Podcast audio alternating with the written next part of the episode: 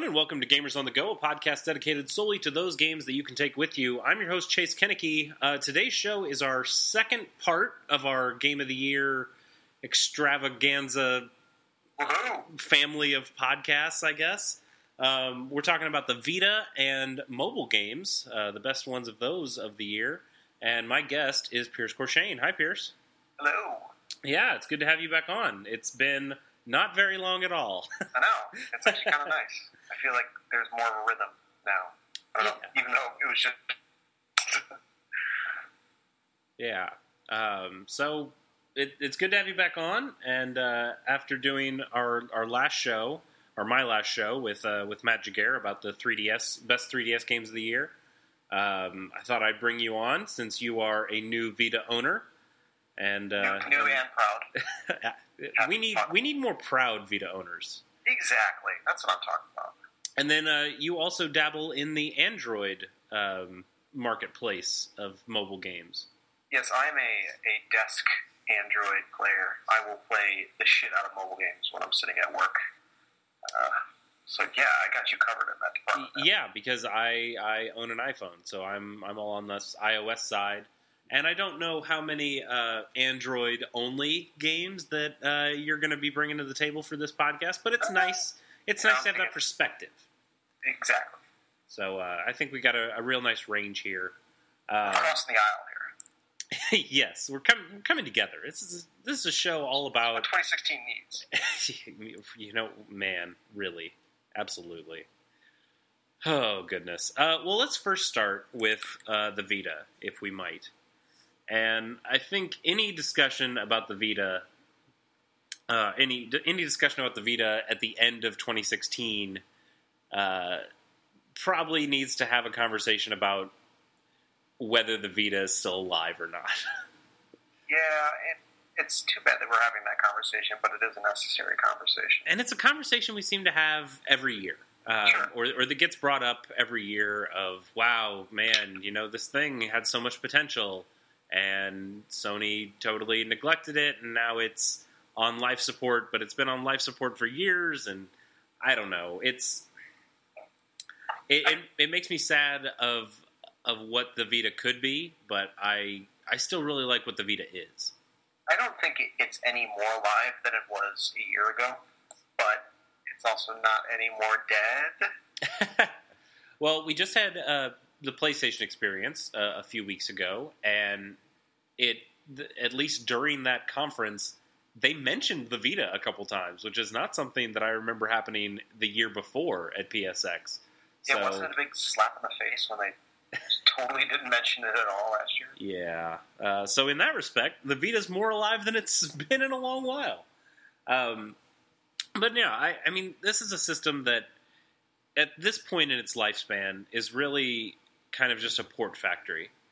And and we're getting all these great games, uh, indie games that uh, had been on Steam before, or had been on PC, or had shown up on PS4, or are are just kind of this afterthought cross-buy thing when people are making PS4 games. And I don't that I mean that's that's disappointing, but I think the the quality of these titles are still really high. And I think so too. And you know, with all with the Switch coming out and all the speculation about the Switch, it, there's almost like a feeling of the Vita is kind of like the Switch in a way. Like you have all these really great ports, or like the crossplay feature, and that's kind of what I'm using it for already. That's one of the reasons why I'm really excited about the Switch. Is that the things I like about the Vita are the, are the features that Nintendo's selling in the future. yeah, I I will I will be really interested to see what the game of the year conversations will be like next year. Um, Because uh, like, how do you classify things? Uh, not so much that, just just more of how exciting things are going to be with uh, with a new console, with how how the 3DS continues to to live in that ecosystem of what does happen to the Vita if, if it if it does get uh, some more games, or if this is really the time where it ends. Um, we've seen Nintendo move into um, into mobile devices uh, with with Miitomo and and Super Mario Run and Pokemon Go to a smaller extent. And and we know that they have an Animal Crossing and a Fire Emblem game uh, coming to mobile devices uh, probably next year. So I, am just I'm excited about the landscape of mobile gaming or handheld gaming on on the whole. Um, so so that should be really exciting. But yeah, I totally agree. Let's let's get back our focus here to the Vita. Um, I I, think we can we can structure this show very similar to, similarly to the way that the 3DS show was structured. In that this is going to be more conversational. We're not making a list here. We're not determining the best Vita game that came out this year.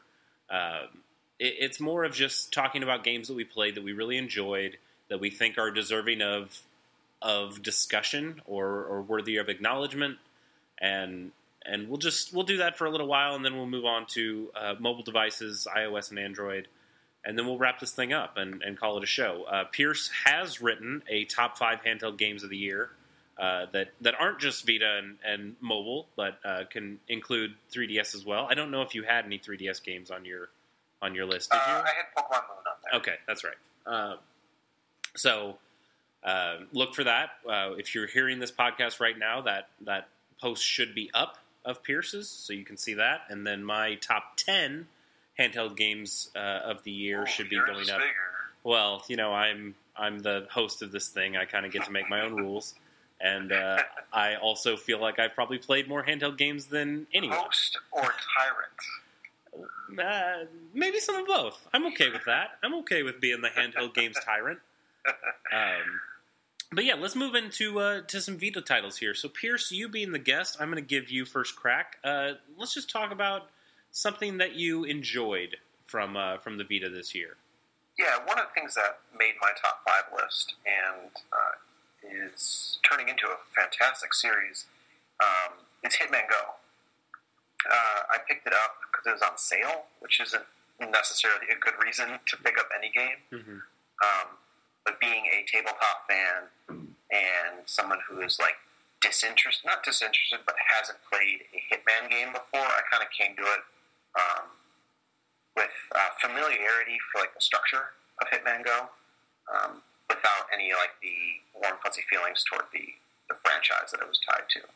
Uh, do you want me to go into detail about you know how the game plays, or are we kind of talking broad strokes right now? No, let's let's get into it. Like we'll we'll have we'll have relatively short conversations about um, these games that are important to us, and then we'll just kind of gloss over some of the ones that that are less important. Sure. But um, I would like to hear you talk about Hitman Go because it's one of the the Go games that I haven't played, uh, and it's also oh, interesting because that's it's the first Go game. It's the, yeah. it's the first Go from Square Enix.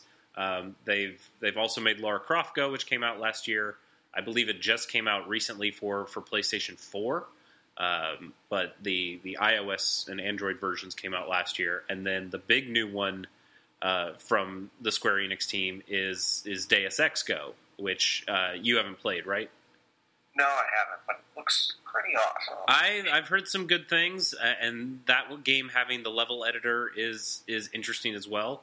Um, but there's something about Hitman Go and the more minimalistic nature of it because Lara Croft Go they really added a lot more um, more things to the environment. It's a very lush game, sure. and and Deus Ex Go has very it's not they they went back a little bit on the on the lushness, but it's very it's very of the themes of Deus Ex Go. I mean, you're getting your hexagons, you're getting your Tronny looking light stuff. Yeah. Um, but Hitman Go is of, of those three games is the most that seems like a very simplistic board game, and I think that's actually what draws me to it the most. I'm actually I'm really looking forward to playing this at some point. I'm trying to decide whether I want to play it on my iPad or play the definitive edition on the Vita, which is the one you played. So, talk yes. about the definitive version.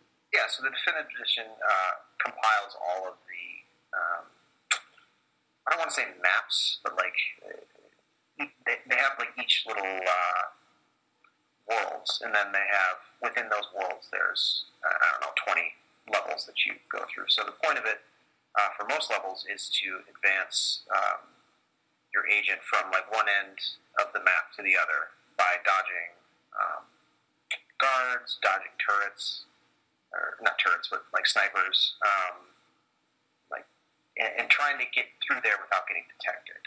Uh, so it, it is played on like a very right angle um, square board with like nodes that you you move to. Um, and so yeah, it, it is like it's got a great learning curve because the game isn't by any means like this really difficult puzzler, but it gives you just a little bit each time, and, and those levels are nice and short and sweet. And with the definitive edition compiling everything, you, like you really feel like you're getting a meaty game, even though it's it can it can be played in such a, a perfect burst of time. Um, kind of what you were saying about Ex and, and Lara Croft, or comparing the the three styles. Hitman Go definitely is kind of like stripped down um, compared to those games. And I haven't played those games, but just by looking at them, uh, something I've really loved is all three of those games seem to uh, keep the ethos of the franchises they're borrowing from. Definitely. And, and, and Hitman Go, absolutely. Like, it's got that, like, very sterile environment. And the board game, like, fits that kind of, like, not lifelessness, but nihilism almost. Yeah, it's. It, I'll agree with that, and and it also has the kind of sneaking around and and stealth elements where Lara Croft more has that exploration stuff, and and they kind of cheese it by having just some some random collectible stuff strewn around the maps that you kind of have to look for uh, in Lara Croft. But there's there's a lot more of environmental puzzle solving and some of that exploration aspect. And then Deus Ex Go has a lot of the hacking uh, qualities that that Deus Ex is known for, uh, where you're fixing turrets to to shoot at enemies, and instead of getting your hands dirty yourself, or or adding adding some camouflage to yourself with some futuristic tech, where Hitman is very stripped down and and putting those getting getting your hitman on and trying to, to catch somebody from behind and assassinating them and getting out clean. Yeah. Um, so yeah, I'm, I'm really excited about it. It, it sounds good. Uh, how much is it on Vita? Do you remember?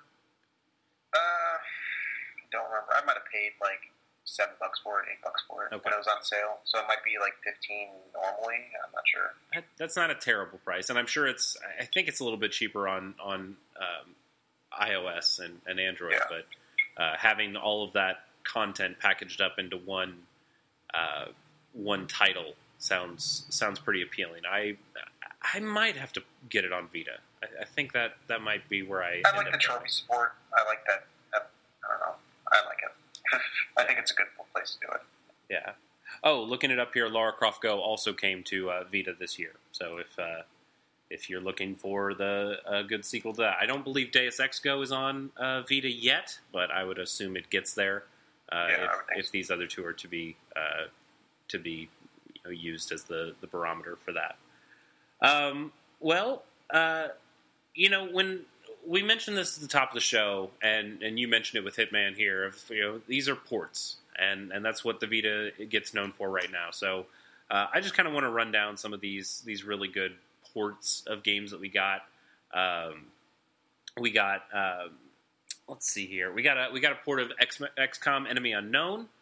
Uh, which is a really good game. I know that you've had some reservations about XCOM and turn-based strategy games in general. Yeah, I kind of bounced out of it. Uh, but I really enjoyed playing that game on the Xbox 360, and uh, the Vita seems like a, a decent port of it. Uh, I know the Vita isn't quite as strong, so there there might be some more framiness uh, to it, but I think uh, I think it's it's still a really solid game. And being turn based, it's not too big of a deal for some frames to drop every now and then because you're not having to make Twitch based uh, reflex decisions. Uh, so that's that's always a good time. Um, we got uh, let's let's talk a little bit about Darkest Dungeon. Yeah, it's too bad. Yeah, so Um, we both so- we both gave this game a shot. Um, we did. we I think it we we saw it on on PC. I, I don't think either of us have played the PC version, No. but uh, it came out on PC and it looked really good there. And I I believe they announced that a Vita version was coming uh, soon after, and and lo and behold, it did. Which you know isn't always a guarantee anymore. I know Hyper Light Drifter uh, ended up cutting its Vita version uh, this year, which was really disappointing, um, but understandable. And and so it's it seems to be kind of par for the course of of some people pulling support for the Vita. But uh, Darkest Dungeon did make it, and I don't think our problem is with the game itself because there's there's a lot of really cool. Uh, I mean, you talked about nihilism in Hitman, but there's a lot of nihilism in this of just these these characters go through some bad shit. They do, and I, I, I like that they are acknowledging the characters struggle with that bad shit, with their like nervousness or whatever they call it, the insanity meter. Yeah, they're getting they're getting all these uh, different mental issues with them, and, and somebody is is envious, and, and that makes them or selfish, and that makes them act in, in specific ways, and it's it's a game that uh, I mean it's it's a dungeon crawler, um, and and you have a, a group of it's it's a little bit like XCOM in the way that you have this this group of kind of no name people, and you can keep grabbing new recruits. Um, but there is that permadeath quality to it, and you're going to end up losing guys a lot. Um, but neither of us got very far in the Vita version, and I think that was mainly due to uh, the UI, right? Yeah, the UI was a mess.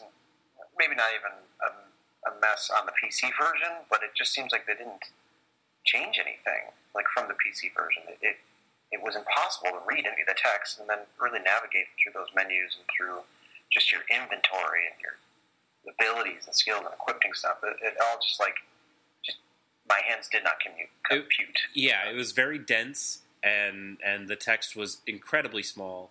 And then it didn't help that it had some glitchy issues um, when it first came out that led to both of us thinking like, are we even playing this game right? And we found out yeah. later, oh, that it was a problem. There's it wouldn't actually let you start the game for real, um, and and that I think that left a bad taste in both of our mouths. And then when we actually gave it a real shot, uh, just that UI stuff was was just a little too far of a hill to climb. Um, so, I mean, I still have it. I still might try it again in in 2017. Um, sure. But I believe it's out on PS4 as well. So I think that might be a better place to try it, just to have the, the bigger screen space and the and the more uh, let the UI spread out a little bit so I can actually understand what's going on and, and how things work. Uh, but I, I, think my favorite of the ports to Vita this year had to be Risk of Rain. Uh, Pierce, did you actually end up playing any Risk of Rain this year? I didn't, and it's it's such a game that I would like to. Just judging by watching some Let's Plays and stuff like that. It's really, really good. Uh, and again, this is another game. It came out on Steam before. Came out on Steam last year, maybe two years ago, and it it's a roguelite, if you want to throw that language around. Uh, your it's pixel based. You're uh, you can pick from a, a, variety of different characters, and each character has different uh, abilities. It's kind of like a hotkey stuff uh, that takes a little bit of inspiration from maybe some MMO kind of kind of stuff where you you'll use your abilities and then you'll have to wait for them to cool down. But the the big thing in here is that you are constantly getting power ups. That there are power ups that are just strewn across the field, or you have to purchase them with with money that you get from killing enemies, and enemies will continually just keep spawning in.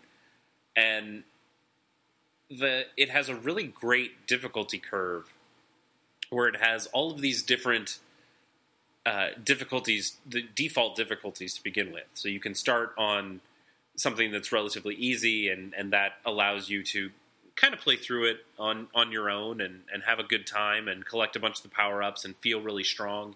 It gives me a, a, a sense very much like uh, Binding of Isaac, where you can get to a point where you've stacked so many power ups on top of each other that you're kind of just a walking god at that point and just mowing things down, and it's that can be really fun. Um, then you'll bump it up to normal difficulty, and you're just scratching and clawing, like trying trying to get through each area, and probably not making it all the way to the end. It's it's hard on normal. It really is difficult, uh, and then it does have a hard mode that is just insane.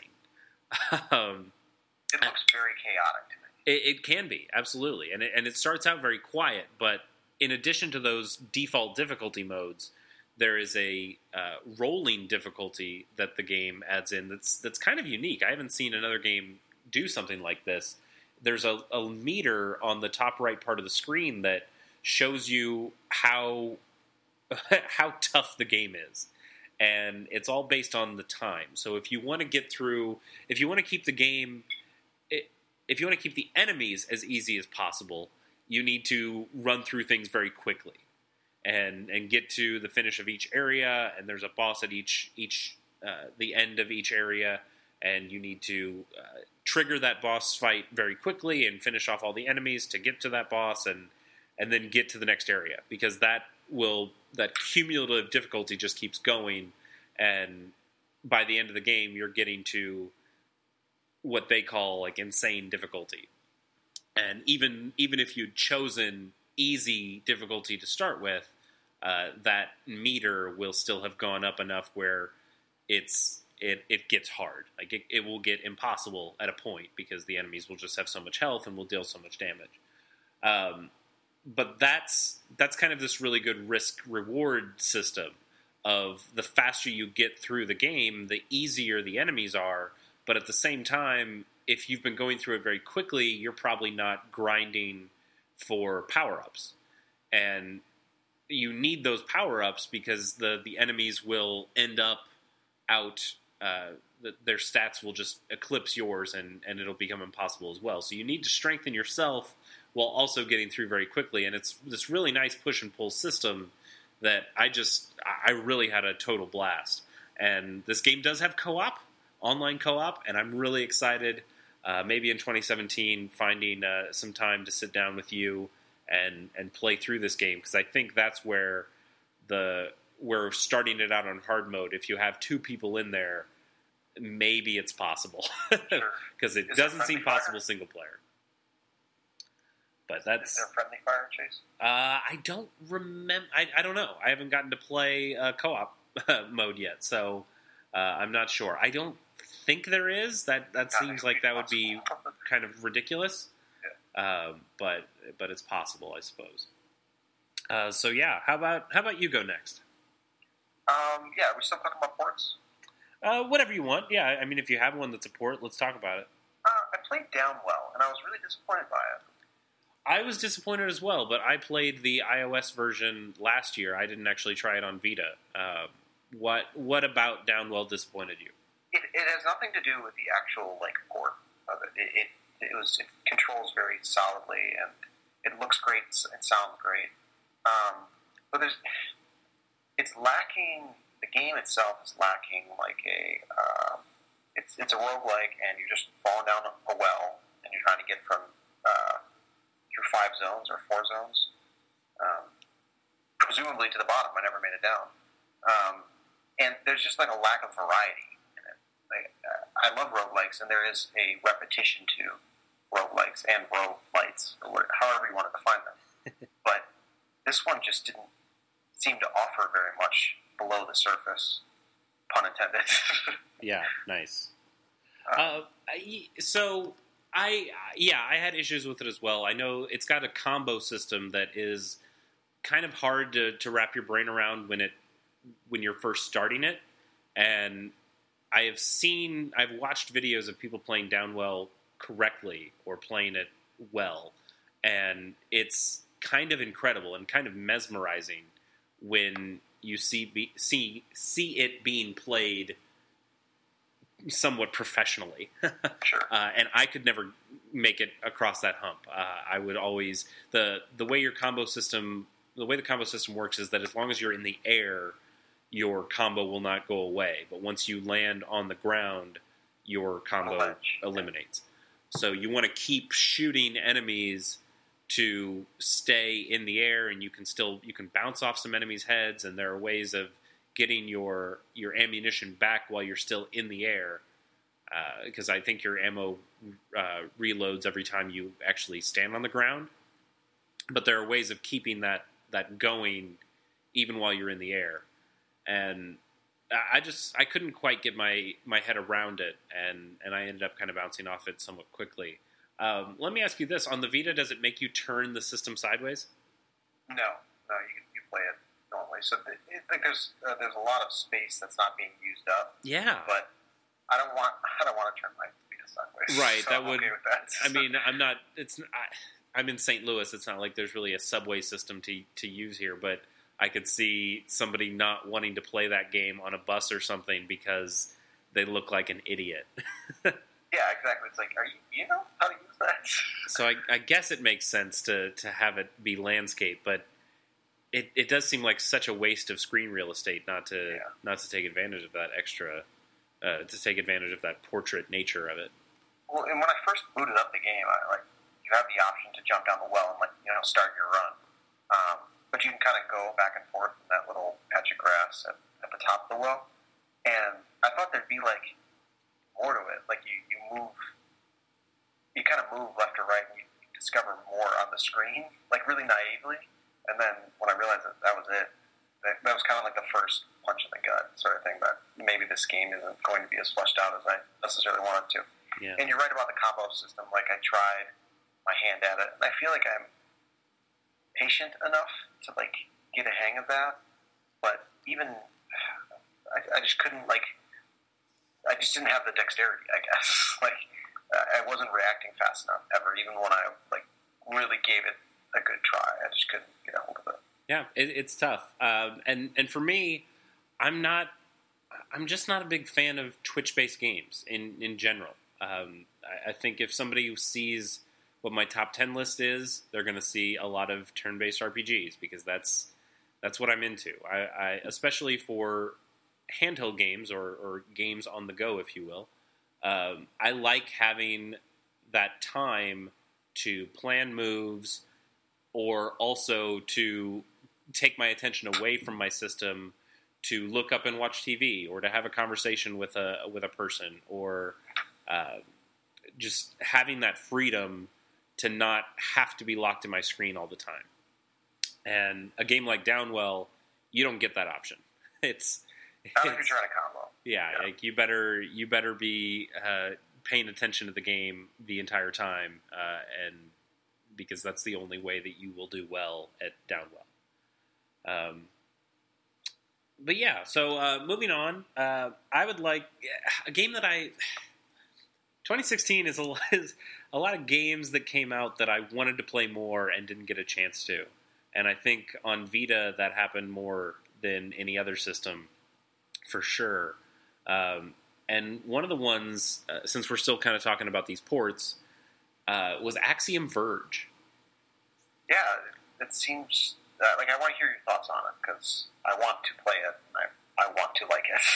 Yeah, I I've always had this very complicated uh, relationship with the Metroid series. I'm I'm not a Metroid fan.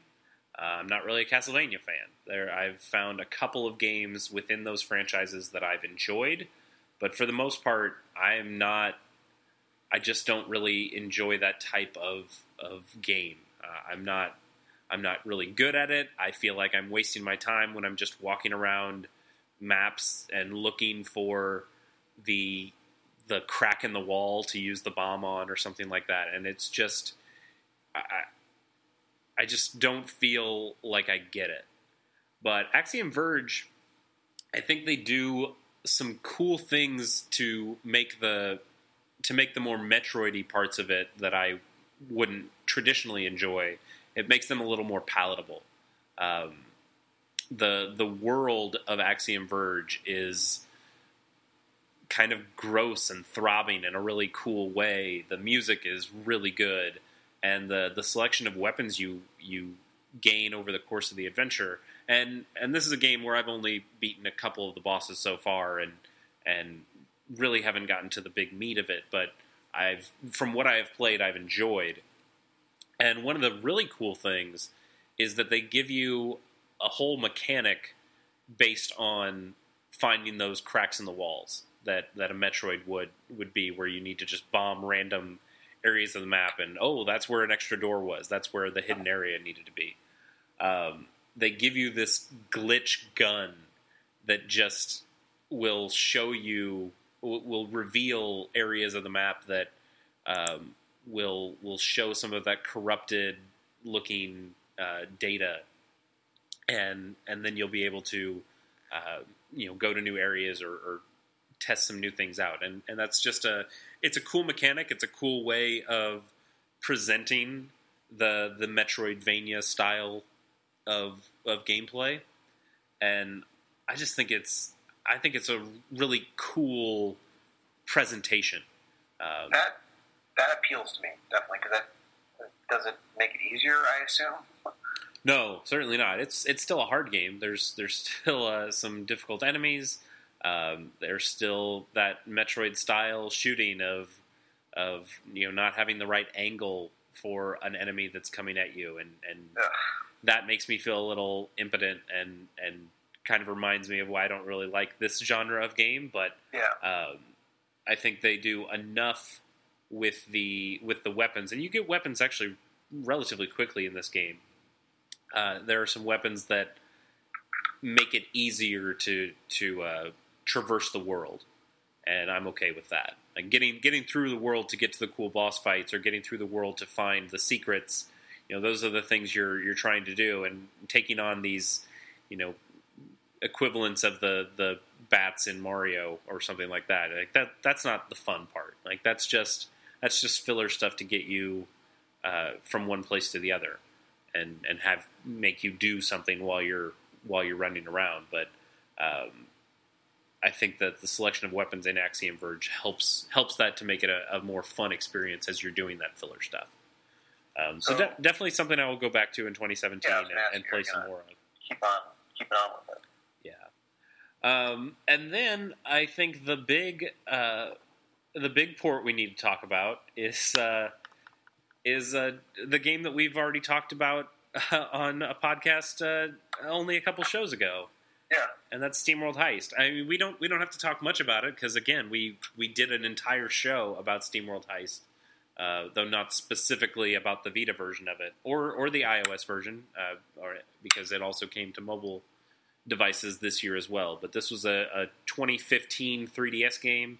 It was uh, my game of the year last year, and seeing it get a, a Vita port this year, and seeing your excitement for playing the game through the first time uh, has been has been a really nice moment for me. So if you want to talk just a little bit about SteamWorld Heist, I'd love to hear hear what you have to say.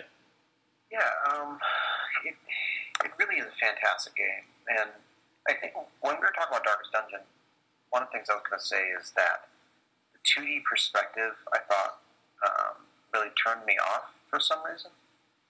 And for, I know they're not the same game at all, but I was really apprehensive about SteamWorld Heist because of a 2D perspective that's like turn-based and and has some like shooting mechanics. It just seemed really like seemed like it wasn't going to work. Um, but but everything is done so well. The movement is crisp. Um, it, it's fast, and and the shooting is is satisfying. And lining up shots is super easy, and there's easy to learn. Like you know, kind of hard to master, especially as you get different guns as the game goes on. That everything about that game seems fair and built with the player in mind. Like there's a lot of quality of life things in uh, both SteamWorld games. Or all, I, I haven't played the the original, but in the two SteamWorld games I've played, there's just a lot of quality of life, like an understanding of what a player doesn't want to deal with, and I, I, like I think that's kind of vague of me saying, but you have you kind of know what I mean, like. There's no um, there's no like bullshit difficulty spikes. There's no there's very little randomization, and it just feels like a game that um, I, I know what to expect, and I, I know I know what the output is going to be for all the input that I'm putting into it. Um, and I'm just at that point in my life where that is so rewarding. I think as you get older, life becomes a little more chaotic and a little not unfair, but more unpredictable and unpredictable in its unfairness. Um, and, and SteamWorld Heist is just like this nice spacey environment where I can go and like justice is always done. I mean, I'm I'm with you. There, there is definitely some randomness to SteamWorld Heist. Uh, some of the levels are procedurally generated. Um, some of the uh, if you if you land a hit on the head, there's a chance that it can be a critical hit uh, and do extra damage. But overall, SteamWorld Heist is a very skillful game. Um, and they've taken out a lot of the dice rolls that come with a turn based strategy RPG game like that.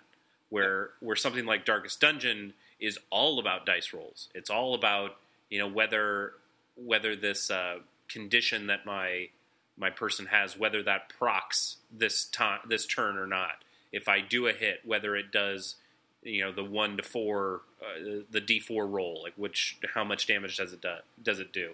Um, for SteamWorld Heist, it's it's very much because of that Yoshi's Island style of of you know gun sway that it allows you to be a lot more skillful in your actions than than a traditional game of this type.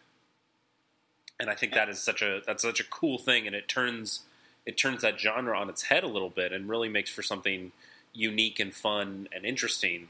And that's what I loved so much about SteamWorld Heist uh, last year. And and then you add on just everything else that's that's just kind of gravy in that it has this cool world and fun loot, and the music is is neat and different, and uh, it's just it's it's all very well done, but the mechanics of it specifically are what are what spoke to me.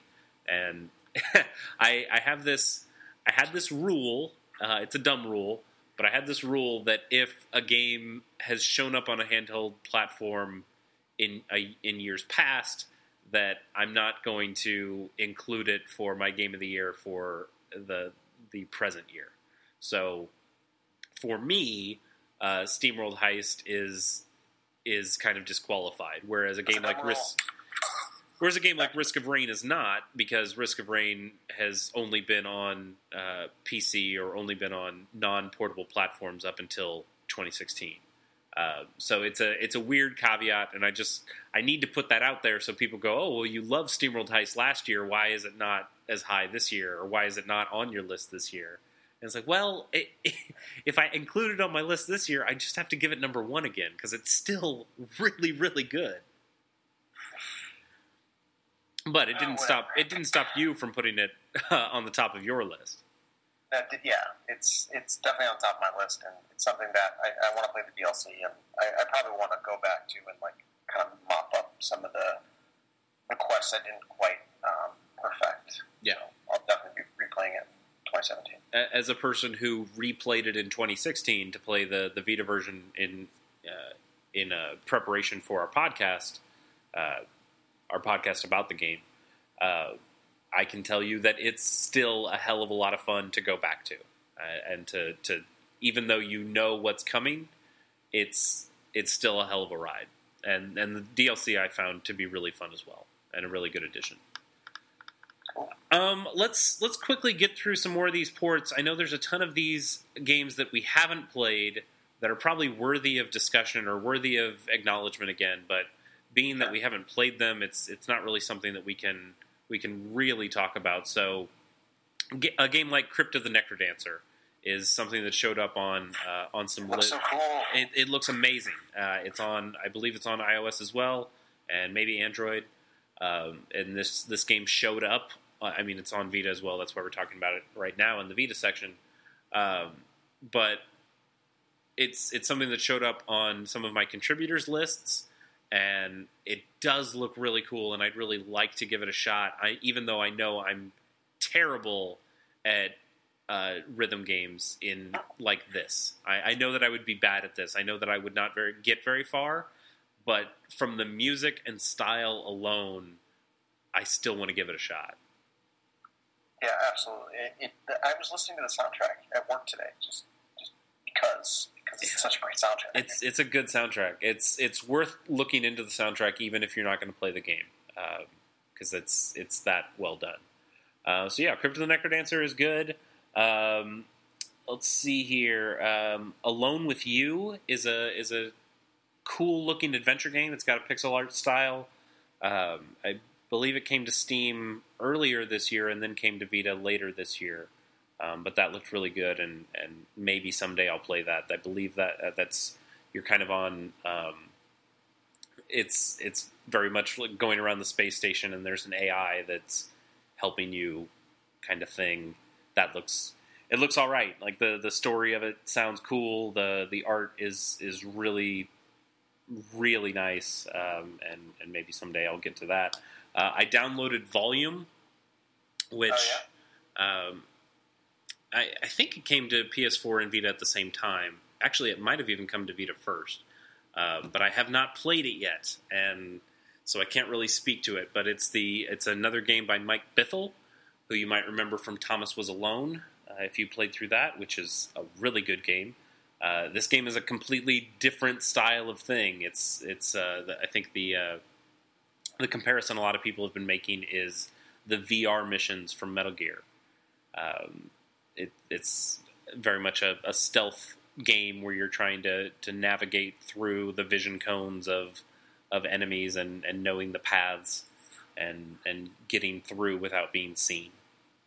And it seems awesome, and I would like to give it a shot. But I, I wanted to call it out here as as being something that, that I heard really positive buzz about. Um, so so volume definitely check that out. Um, and then another port that got um, that got mentioned by um, I can't remember. I think it was Brian Glenn who put it on his uh, top five handheld games of the year list uh, for gamers on the go, uh, and that was Volgarr the Viking. Uh, and Volgarr is a really difficult, crisp but fair. I mean, if you want to get into the Dark Soulsy kind of comparison, it is it is one of those animation priority, uh, hard enemies. you've got to know what you're doing style of games. Um, but it it has such a great art style and is is um, a 2D 2D. I wouldn't really necessarily say platformer. I mean, you, you are platforming, but uh, it's it's very much just struggling to get from one end to the other. Uh, I think it it looks the combat feels a little bit more like Castlevania, even if it's not as open world as Castlevania. You're you're going through these very linear levels, but uh, you're you're attacking attacking enemies and avoiding their their shots and um, I I don't I would be very bad at this game I, I could tell but I would I'd still still want to try it at some point um, let's see let's talk about a game that we've played Pierce what's, Yeah. what's another game you played on the Vita this year Um, I don't know. Um, let me look at. I don't know if I played anything else on the Vita. Really? Okay. Uh, I can go then. Um, I Uh, played. I played a little bit of Dragon Quest Builders. Oh yeah, I, this is on my list to play. It's it's really good, and I think if I'd paid attention a little bit better at the very beginning, I'd have had even more fun with it. And I will use this as a cautionary tale for for you and any listener out there. Um, Dragon Quest Builders is Minecraft with a story, with a real story, and that was infinitely appealing to me. Um, Minecraft has has always scared me in that I know I would play that game forever if I started playing it, um, because I'm a, I'm a huge fan of Legos and and that, you've never played Minecraft? I've never played Minecraft, and it's been a conscious choice because I know that that game would suck me in and never let me That's go. Um, so I, I can respect that it's absolutely a great game, and I, I know it would be. I'm just I like playing a variety of different games, and to know that I would only then play one game forever um, would would probably just uh, that would not be good for a podcast such as such as this one, where I'd need to talk about multiple ones. Um, but having a story attached to it, where it's more linear, felt like something maybe I could handle. I could get some of that Minecraft uh, itch out by playing through Dragon Quest Builders, but I can also get um a a linear, linearly told story, and it is that for sure. Um, I think the one thing I missed though was that it's it's built into chapters, and when you finish a chapter, you have to leave everything behind.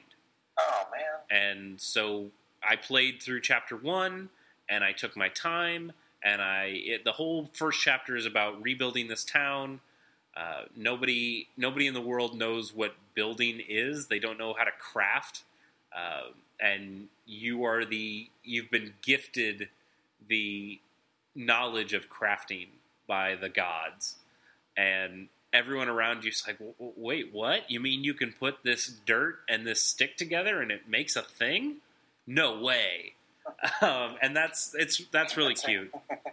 But you're you're rebuilding this. You're building on the ruins of a town and making it better again. And I got really into the base building of it and getting new materials and getting uh, you know finding the the grass that you can you can cut in the game, and then you have that as a raw, raw material, and you can use that to make this kind of thatched flooring that you can put on top of the dirt, or or changing out my dirt walls for rock walls when I when I got the when I found when I upgraded my uh, when I upgraded my um, blunt weapon to be able to um, break through the rock. Did, So- did you ever play Dark Cloud? Did I ever play what? Dark Cloud? I didn't. Oh, because this, like, what you're describing sounds a lot like Dark Cloud. Okay. Uh, I'll have to I'll have to look into that. Yeah, it, the, it seems like the base building's a little more robust because they had, like, um, uh, like set plans. Like, you were, like, reclaiming someone's house, so they knew what it looked like, and you had to, like, furnish it the way they wanted it to. Mm. There there are some blueprints in this game that, that will show you how to make rooms.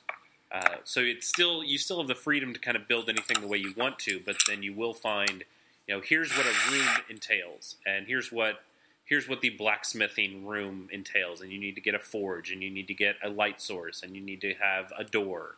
Uh, those are the things that make up this room.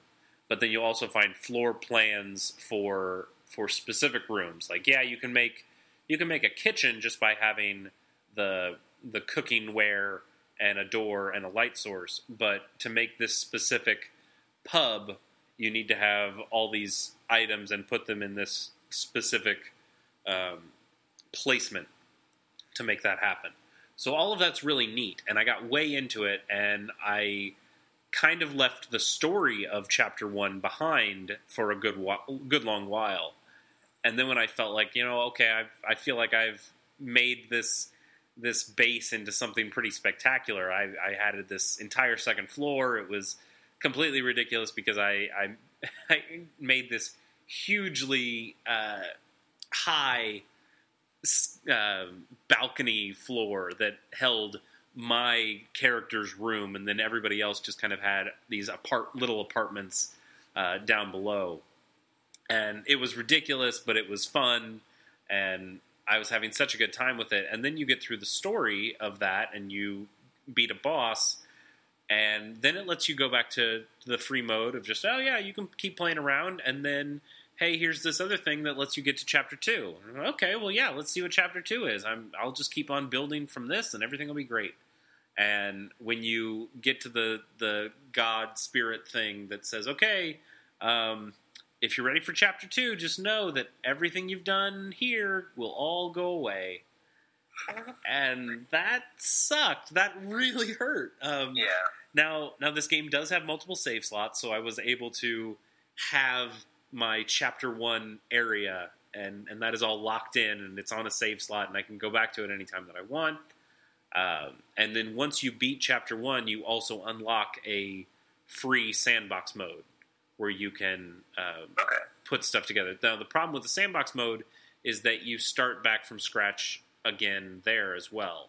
And it's not just starting from scratch in that you have a flat piece of land, but it's starting from scratch in that you don't even have the upgraded tools.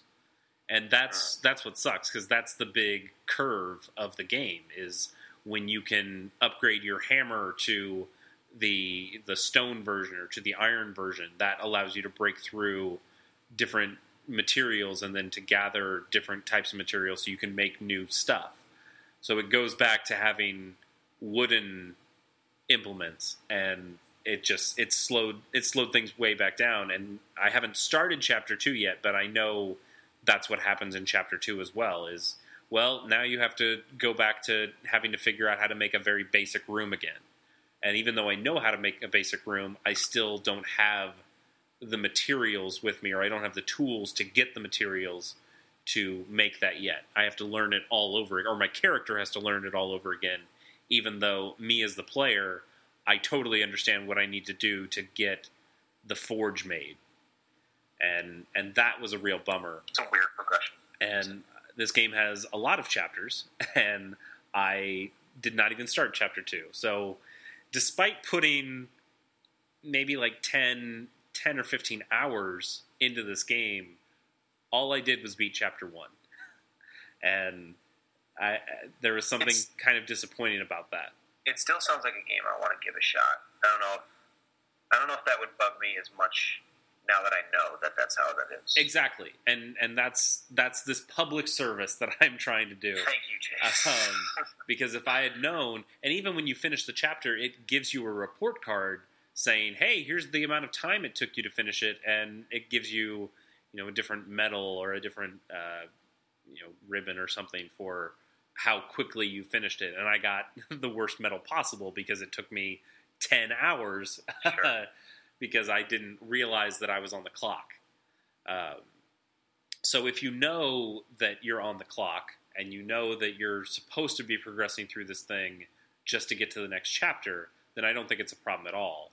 And but but just going through the way I did and and really exploring this world for all I could, it was it was a real bummer when I got told all of that was being wiped away. But I still love that game. Uh, I believe it it did make my top ten uh, even just from that very small slice of the game that I played. But I played that small slice a very long time and got a lot out of it. So uh, kudos to that game for that. And then the other big Vita game that I played this year that I really enjoyed was uh, Digimon Story Cyber Sleuth. oh God. Yep, Here yep, we we're go. going to talk about that. Uh, so Pierce is groaning because book out.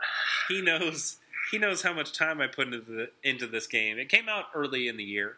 Uh, it came out for PS4 and, and Vita at the same time. And Pierce and I met up at PAX East, and uh, he watched me play a lot of the end of that game, or what I thought was the end of that game that just seemed to keep going on Yeah. um, I eventually did beat it, uh, but I I just had an absolute blast. It's it's a Pokemon game for the Vita, more or less. Like if you want to get super reductive, uh, the Vita doesn't have Pokemon, obviously, because that's a Nintendo property. But um, Digimon Story Cyber Sleuth scratches that itch in a really nice way. Uh, the story's a little convoluted. It's kind of ridiculous, like Digimon is to Pokemon in in general. Uh, but the the nostalgia rush that it gave me was was awesome because I, I watched the show when I was a kid. Um, I tried playing so, tried to play some of the games uh, when I was younger. I think I played like a Digimon World game for the DS at some point That sounds right. um, and and didn't like it at all. I, I just couldn't understand what I was supposed to do. The level design was garbage. Uh, I couldn't tell what I had to do to get new Digimon. It was it was very opaque, and I I just didn't have any fun with it at all. Uh, but this game fixed a lot of a lot of those issues. Like I, you kind of always know where you're going. Uh, the level de- level design is pretty uninspired. You're you're kind of going through this uh, Persona three like tower where you everything visually looks very similar uh, in the in the tower world anyway. But then you can also go to the outside world that is Tokyo and explore around uh, you know Shibuya and Akihabara and that kind of stuff and and see those places which are really well rendered and and look very nice. But the uh, I mean the big stars are the Digimon themselves and and they've got a diverse move set and ah, the, animations are really good. I, I had just had a really good time playing this game and trying to unlock all of the the different combinations. Uh, some di- different Digimon can fuse into other ones or can digivolve under certain conditions and to, to figure out all the ways that uh, that you could get these new versions was a was a fun exercise for me. So even though it outlasts its welcome a good bit, because the story is very long and doesn't really go anywhere, um, it it was a lot of fun. And I think if you are a person who has a Vita who enjoys Pokemon or enjoys those kinds of games, I might give this one a shot because it's it it does it Sure. does well. It it does well. And Pierce, I know you have a Vita and that you enjoy Pokemon experiences. Maybe this is something you should try at some point. There are other Pokemon games I could play instead. That's true. That's true. I, I wouldn't say that that Cyber Sleuth is better than a Pokemon game. Like if if we're going back to my top ten list this year, like Pokemon Sun and Moon are way above Cyber Sleuth, but it it is still it's a good game. It's a very solid game, and I, I enjoyed my time with it. I'm happy for you. So we're done with that. That was actually pretty quick and concise. Yeah, um, I think I think we're pretty much done with the Vita in general. I mean, there there are other Yeah. games on my list that that people enjoyed, like um, Zero Escape, Zero Time Dilemma Severed. is something that showed up on people's lists. Severed showed up on a lot of people's lists, and I Severed is available for everything. This is a game that I totally should have played. It's on 3DS, it's on Vita, it's on uh, mobile devices. I, it's by the the Guacamelee guys, and I love those guys, and I I love Guacamelee a ton. So there's nothing stopping me from playing Severed, and I just didn't get around to it this year. Um, but hearing how many people enjoyed that game and how highly they enjoyed it, um, I'm I'm definitely going to be checking that out uh, over the break. Um, we also got a new Final Fantasy, not just Final Fantasy 15, but we got World of Final Fantasy uh, on the Vita, which I didn't play. I heard the port was bad. Uh, I That's a problem. I guess I haven't heard much about it at all. But um, yeah, sad that it's sad if it's not a good port. That But, uh. But I also I also just from the bit I've seen of that game, I just don't know if it looks very good. No. Um, where it might take a little too much inspiration story wise from a game like Kingdom Hearts, uh, which, Hey, which I I I'm don't don't send me hate mail or something. I I find Kingdom Hearts to be all right, um, but uh, but the story part of Kingdom Hearts is not the good part of Kingdom Hearts. um, sure, it's not the and then the I, I just didn't find the the stacking mechanic of World of Final Fantasy to be that um, to be that No. compelling for me to try out. absolutely not. No. Um, so, but that's out there. Uh, I also downloaded Odin Sphere uh, Leifthrasir. I think that's how you'd pronounce it. Sure. Uh, I'm I am of German descent, but I am not uh, saying that I understand how to speak German. Say it like American. Exactly. Um, I I really like uh, Vanillaware games. I I did download and enjoy a lot of Dragon's Crown. Uh, some of it I didn't quite enjoy, um, but their previous game, and then I also really enjoy uh, Muramasa Demon Blade. Uh, and for the the Vita port that it got a while ago, Muramasa Rebirth is really really good. Um, so I immediately downloaded Odin Sphere and then just haven't put any time to it. Uh, I know that game is long and has uh, a lot of lot of stuff in it, so at some point I will put my sink my teeth into it, but that just wasn't this year. Uh, and then a game I downloaded today. I literally downloaded it today. It came out today on December twentieth, um, but I've played all of five minutes of it, so I definitely couldn't say whether it's good or not. Is uh, Shantae Half Genie Hero? There you go. Uh, and I haven't played any of the Shantae games before. I know the first one came out in late in the Game Boy Color's life cycle, and and I just you know it was a hard cart to to get a hold of because it was uh made in very limited quantities. I know there have been some other Shantae games over the over the years, and I just haven't played any of them. Uh, but WayForward always does a really great job with their art style. It's always very very light and colorful and and pretty and sharp and and I I I wanted to play this game. It came out today. It looks gorgeous, and uh, so far, again, I've only played about five minutes, so uh, definitely can't speak to its quality. But uh, WayForward has a pretty good track record, so I would say if you uh, enjoy uh, any of their offerings or enjoy 2D platformers at all, uh, Shantae is probably something to look look out for. Um, but I, yeah, I think that covers covers the Vita. As best as we can. Yeah. Yeah. So let's let's have a conversation about mobile games, and Sure. Let's preface this by saying there are so many mobile games. There really are. And I, I have um, six or seven on the list. Eight, I guess. I don't want to talk about them all. But even that, it feels like there's some of these games on here that's like, am I the only person in the world that played this game? You know, it, it, it, it definitely feels like that for me as well. Um, I I have a list, uh, not so many that I played, but a lot of that I know are big games and, and something that's worth talking about. But I think the point that we really are trying to make here is that because there's so much, we're definitely going to miss something. Uh, so don't don't take this as the absolute best games that showed up on iOS or Android this year, because there's just no way that we could cover all of those. And from my end, like you have a responsibility to the podcast, much bigger responsibility than I do. But I'm just going to talk about the games I've played. yeah, for sure. Um, but before we get into into specific games like that, and well, one of them is a specific game that you've played, but um, I think the biggest news for iOS this year was really Nintendo, and we mentioned it a little bit at the beginning of the podcast, but seeing Nintendo move into uh, into the mobile space, excuse me, uh, seeing them move into the mobile space has been fascinating, uh, especially the the kind of hot and cold ways that people have responded to the three, well, two and then one quasi Nintendo game that have come out for uh, for iOS, and I think some of them have come to Android, but not all of them. So really, what we're talking about here is Miitomo, Pokemon Go, and Super Mario Run.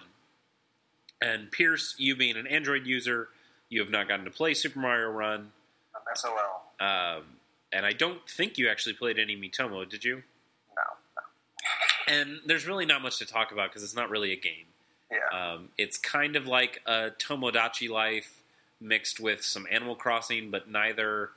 It, it doesn't have the the robustness of either of those games, um, which I would call games. Uh, this is more of just a a social network that you know had some cute things with it, and I think we, I think the good majority of users played played around with it for a week or two, and just realized this wasn't this wasn't what they were looking for. This isn't this certainly isn't a Facebook replacement. It's not a Twitter replacement. Um, there were some kind of fun little things you could do, but it just it, it wasn't what we were looking for, especially not for Nintendo's first foray into mobile. Um, and then we got Pokemon Go, which Nintendo has a small stake in, but that is not a game made by them or is uh, it's not a Nintendo game, even though they own a small share in the Pokemon Company, so they're still had some skin in the game with it. But um, Pokemon Go, you did play a lot of, right, Pierce? Yeah, I played a lot of it in July. Um, yep, I- same here. yeah, I like a lot of people. Um, I fell off pretty quickly. You know, like two or three weeks after after the hype died down. Yeah. Um, I, I mean, it's there's something really cool and compelling about Pokemon Go, and I think that's why we all got sucked up into it. Um, you have a, a casual group of people who are still playing it to this day. There's uh, been a lot of uh, updates for this game that some some updates took away features, and then only recently have they been bringing some of those features back, uh, like the nearby function. Um, and then very recently, we've been getting uh, that we had the announcement the new Pokemon are coming, that they're going to start implementing some of the Gold and Silver Pokemon. Uh, I believe the first two they did they they put in are Togepi and Pichu that you can get from eggs. Um, but there, when it first came out, it was it was fascinating to to actually be walking around and finding Pokemon out in the world and feeling like a real Pokemon trainer in these very shallow but still really fun ways. And and just that exploration aspect was was awesome. Yeah, it it for for a moment, I think those first couple days, it was everything we wanted, and and I'm not saying we I didn't see the the flaws in that or the lack of game in there, but I just didn't want to see them. I kind of put on my blinders and I was like, this is this is what I've been dreaming of, uh, and, and the, the flaws became very apparent very quickly, especially for myself. You live in a city, I do not. Yeah. Um, I, I was actually on the road. I was in Columbus, Ohio, uh, for a friend's wedding when it came out. We were all playing it at the wedding, and that was fine because you know it's in Columbus, so there's plenty of stuff. And I kind of had a feeling that I was going to catch a lot of Pokemon in Columbus that I wouldn't be able to find in New York where I live. Um, and then I came back to New York and learned that it's pretty much the same Pokemon around me, and there's not that many of them because it's a rural area. And it the wheels just fell off very quickly for me. And and I I understand if you live in a different area, it's probably a lot better. And there's certainly people that I work with that are still playing Pokemon Go, um, but they live in like large cities or large metropolitan areas. Yeah, and I mean, I do live in a big city. Like I said, I, am living in St. Louis. Uh, there are no less than three Pokestops fr- that I can get to from my apartment. Like I, I can sit on this couch that I'm sitting on, and can check those three Pokestops. Uh, and if you live in a rural area, you don't have that luxury. So for for me, I could keep getting Pokeballs uh, often. I could always be stocked up on that stuff, and the free to play stuff of having to purchase Poke, extra Pokeballs was ridiculous to me because Yeah. oh, I can just I can get those easily. Uh, but for somebody living in a very small town, then that they just didn't have access to that, and I'm sure that soured some people. But um, I think what what ended up getting me is that Pokemon Go is a simplified Pokemon experience, and in some ways that's great. Like it, it makes the the it's all about capturing Pokemon. It's all about going out, the exploration, finding what's out there, and and then catching it. And that is probably my favorite aspect of of Pokemon uh, of the Pokemon experience. I, I I enjoy doing the training and the battling and uh, you know the Elite Four stuff, and and that's all really cool, and and the story, the Team Rockets, all that. But it's it's that excitement of wandering into the tall grass, not knowing what you're going to come come up against, and then going through the dance of you know lowering a Pokemon's health and then trying to capture it, and oh, it burst out of the ball, and you know using using your Ultra Ball instead of your Great Ball because that has a better catch rate. That all that stuff is very exciting and very tense and and and fun. And Pokemon Go distills that into its core mechanic. Like that is that is what you were doing. You're walking around a real map uh, that is set on the on where you actually live, and you'll just see Pokemon pop up. And wow, there's a Nidoqueen, or wow, there's a Pikachu. And if I walk to that area, I can go. Uh, I can go actually catch that Pokemon. And they do have you know they have the great balls and ultra balls and, and regular pokeballs and, and there are pokemon that will break out of their balls and i i do like the uh, i like the idea of using the the circle that you the the ui element in there that shows how to throw the ball in the right way Yeah. uh, or or have a, a better chance of catching the Pokemon if you do do it that way, or, or whether it's actually upping your catch rate or was or was just giving you style points. Um, I couldn't I couldn't quite tell. That was actually another thing that I really enjoyed about Pokemon Go was how uh, was how it was very difficult to understand. It didn't it didn't tell you exactly what everything did. It So you- encouraged the collaboration of the community. Yeah, you got back to some of that schoolyard uh, information trading that the original Pokemon games did so well. Uh, you had people saying you you had the myths come back out again of what you could and couldn't do. Like uh, the the most prevalent one I could think of was when somebody said, "Oh, if you tap the Pokeball after you if you miss hitting the Pokemon with the ball, you can tap the ball while it's still on the ground, and it'll it won't it won't go away. It you know it won't use up one of your consumables, and that that Which proves is crazy to me how that got perpetuated because it's so easy to test. Do it, yeah, exactly. Right.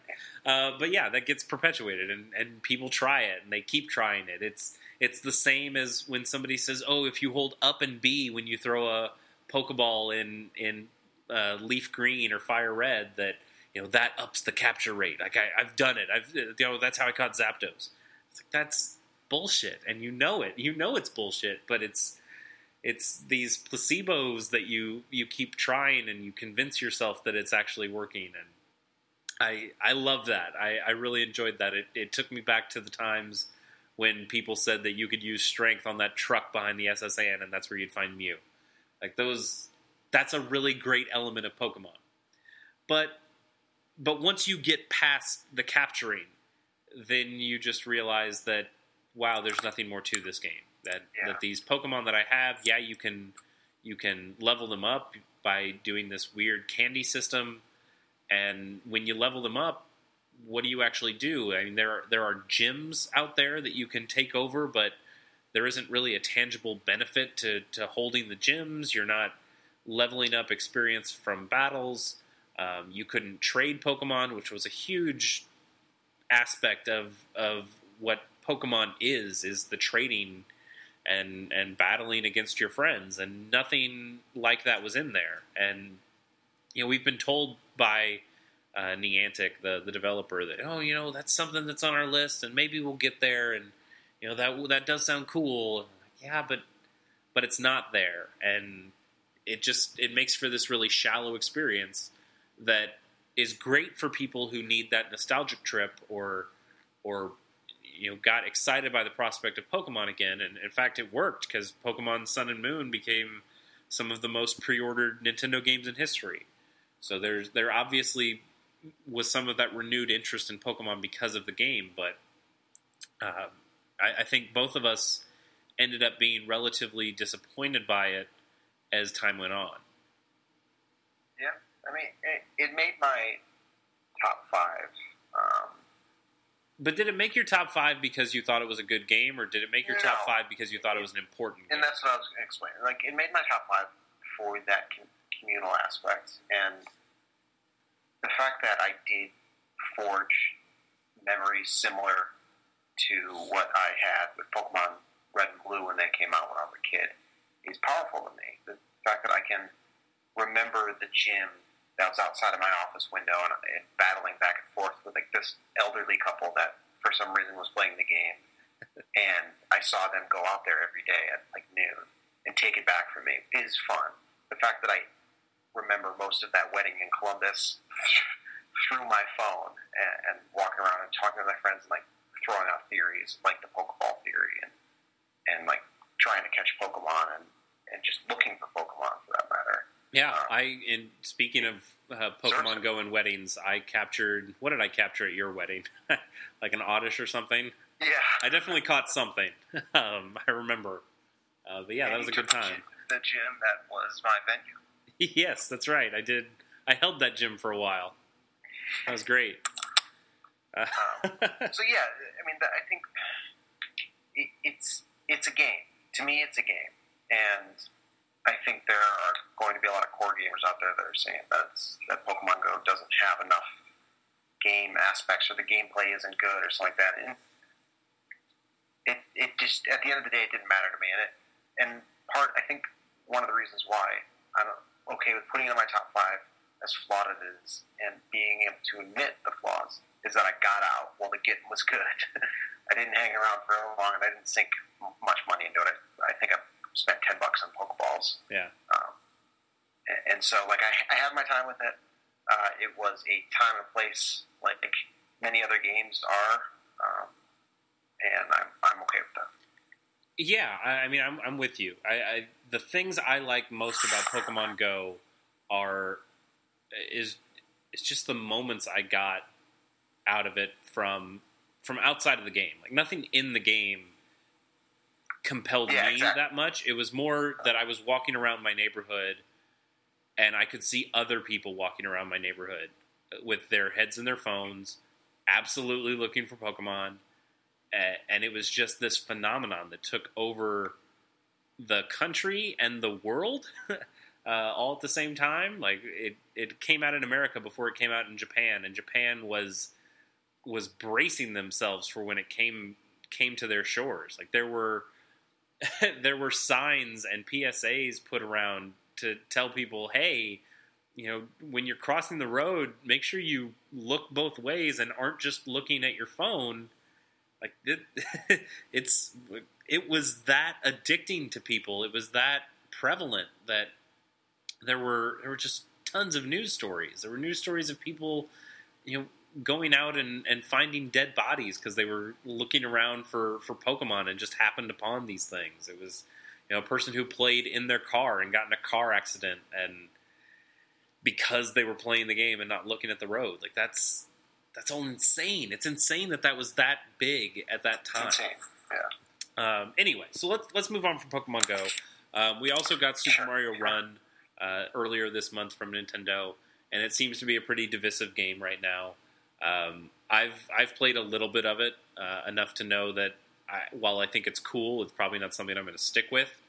Um, I've I've heard people say that it's they really don't like it, and I, I think one of the big uh, big issues for people is that Mario, that the franchise of Mario, that the character of Mario is so entwined with this feeling of control of you know you know exactly how Mario moves, you have full control over this character, and for Super Mario Run to take away one of those aspects, uh, take away part of that aspect by having Mario uh, run on his own and constantly just be running to the right, I think that bugged a lot of people, and uh, it's it, it just seems to it it doesn't seem to be the big hit that people that some people thought it would be. Um, even though, like on its first day, it still made a ton of money. It, it broke broke some records and all that kind of stuff. But uh, even even so, like the apparently Nintendo's stock has dropped, and their stockholders are worried about Nintendo splitting the user base, which is ridiculous because for years and years and years, the stockholders have just been asking, when are you going to get Mario on a on a on iOS? When are you going to get Mario know, onto the iPhone? Like we need you you guys need to get your stuff on there. That's where a huge user base is. And now that they have, now they're saying, well, you shouldn't have done that. Nobody, ah, it's The news surrounding Nintendo lately has been has been really divisive, and they're almost like people are like arguing the same thing and turning it into a negative or a positive. Like Nintendo's problem is Nintendo, and then like when a game comes out that they really like, it's always like, oh, Nintendo's Nintendo's still being Nintendo. They're still doing the great thing.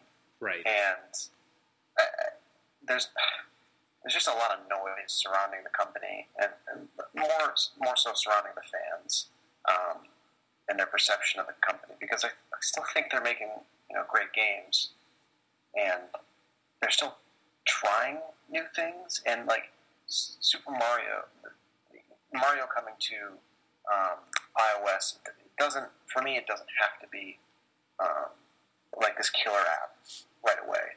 But I know that they're going to figure something out. Uh, even if that's, hey, we're not going to be on uh, phones anymore.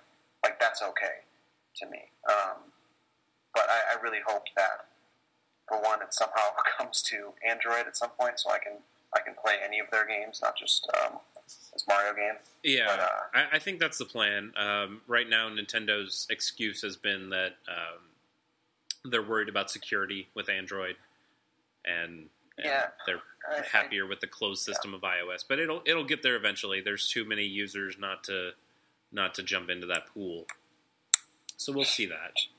Um, I'm I'm more excited for Animal Crossing and Fire Emblem because I think both of those games lend themselves better to uh, to a mobile device, being Sure. turn based or uh, in Animal Crossing's case, just being a very relaxing game that um, I could see translating well to a phone.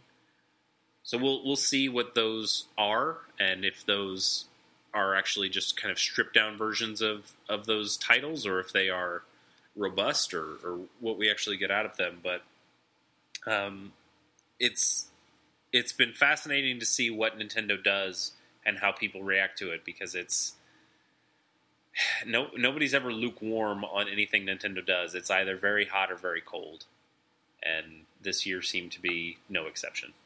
Yeah, absolutely. All right, uh, now that Nintendo's out of the way, let's let's move on to Somehow invaded this podcast. do what? they invaded this podcast in more ways. Oh yeah, for sure. For for a company that that didn't make either of the platforms that we're talking about, they sure are being brought up a lot. Um, so yeah, let's. I, I want to talk a little bit about Reigns. Have you played Reigns? Yeah. I did. I played and beat it actually, or you know, came to conclusion one of the endings. So I I have not actually gotten to an ending of that game, or or not one that didn't end with me dying Sure. relatively quickly. Um, so tell me a little bit about Reigns. Um, Reigns is a game. Reigns, as in R E I G N S, um, is a game where you are a king and you try to hold power as long as possible by making uh, decisions by flipping cards, either left or right. So the, it's mostly just like yes or no um, questions, or questions that can be sort of deduced to yes or no. At the end of the day, you, you get you get two options in a in a scenario, um, and then you you, flip you, you swipe left or right, like in Tinder or something. Um, and based on those decisions, you have to control uh, four resources: the church, uh, your money, the army, and uh, the people in general, like your your subjects. Uh, and if any of those get too high, you get overthrown. If any of those get too low, you get overthrown. Um, so it, it's a it's a funky game. It's a really unique game.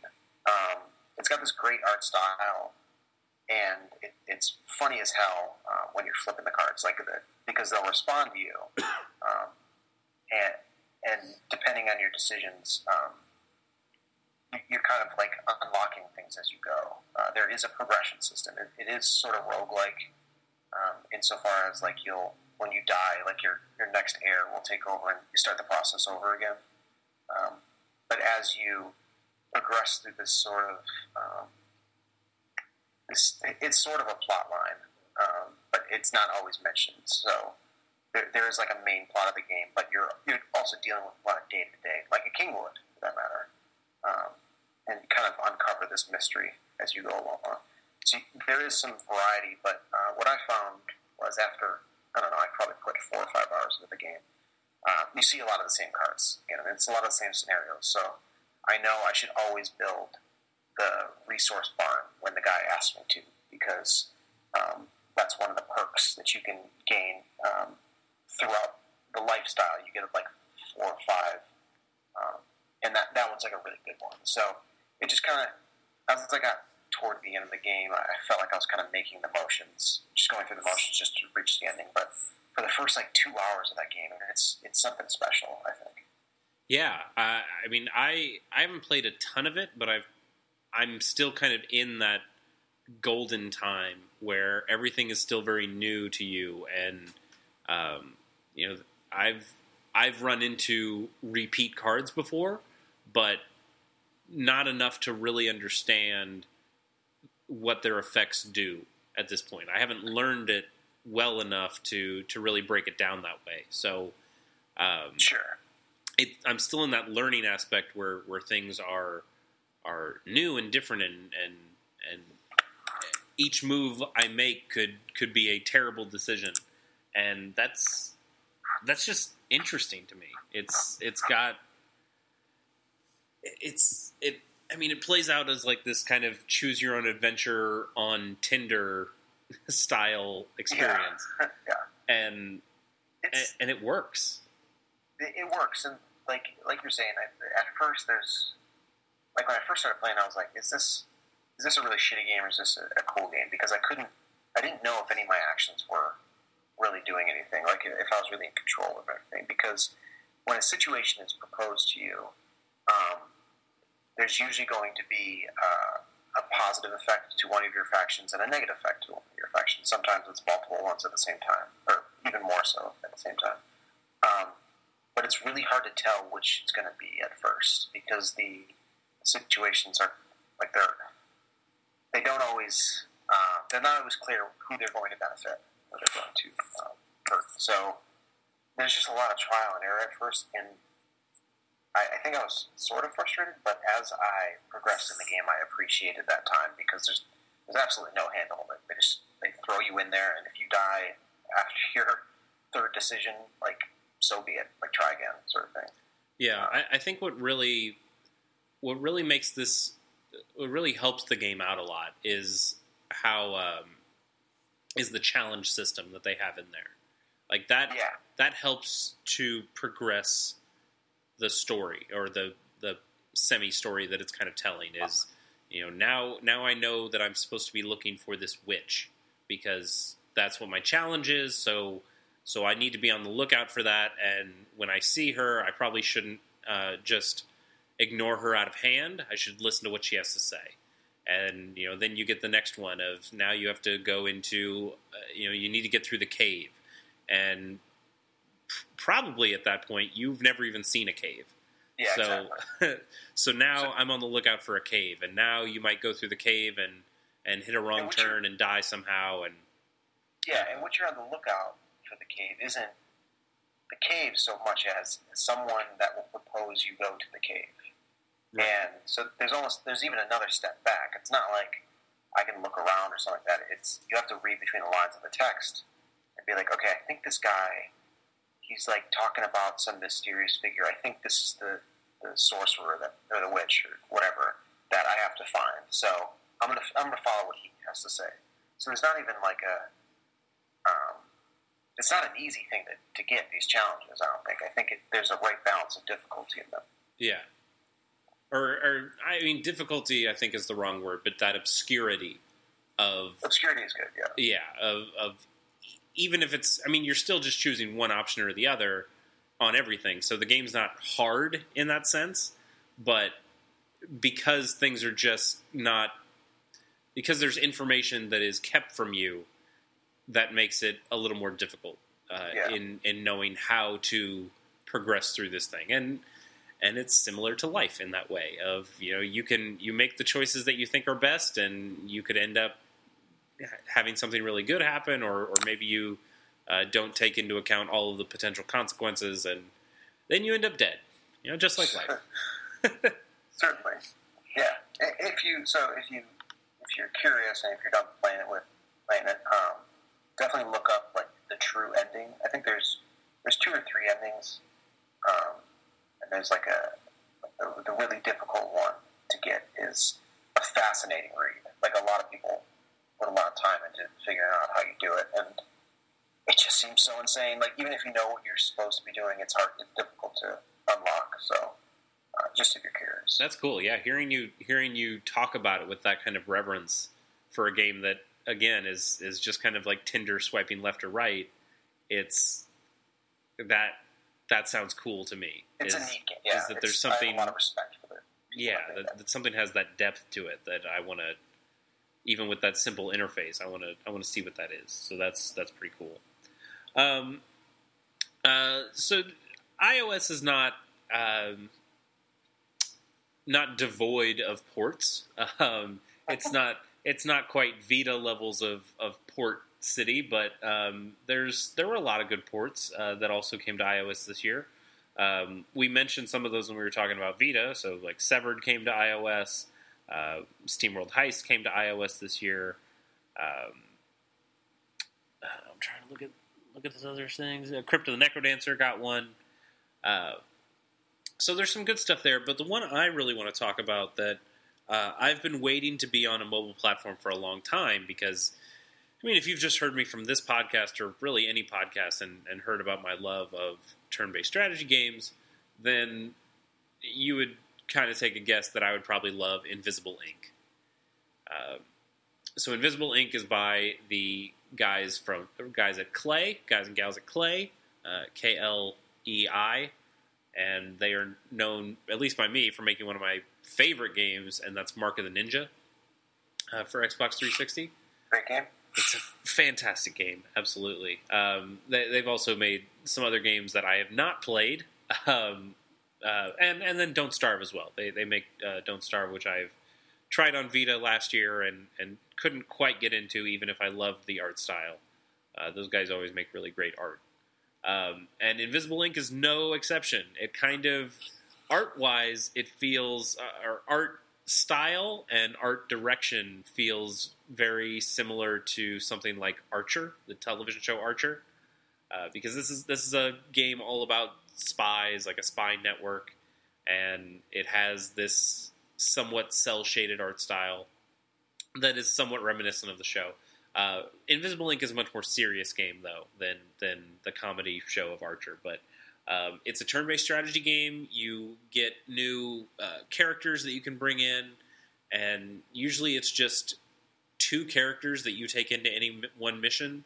And even though it is uh, turn-based and and grid-based, isometrically grid-based, it's it's very heavy on the stealth, which is not something that you see in a lot of those kinds of games.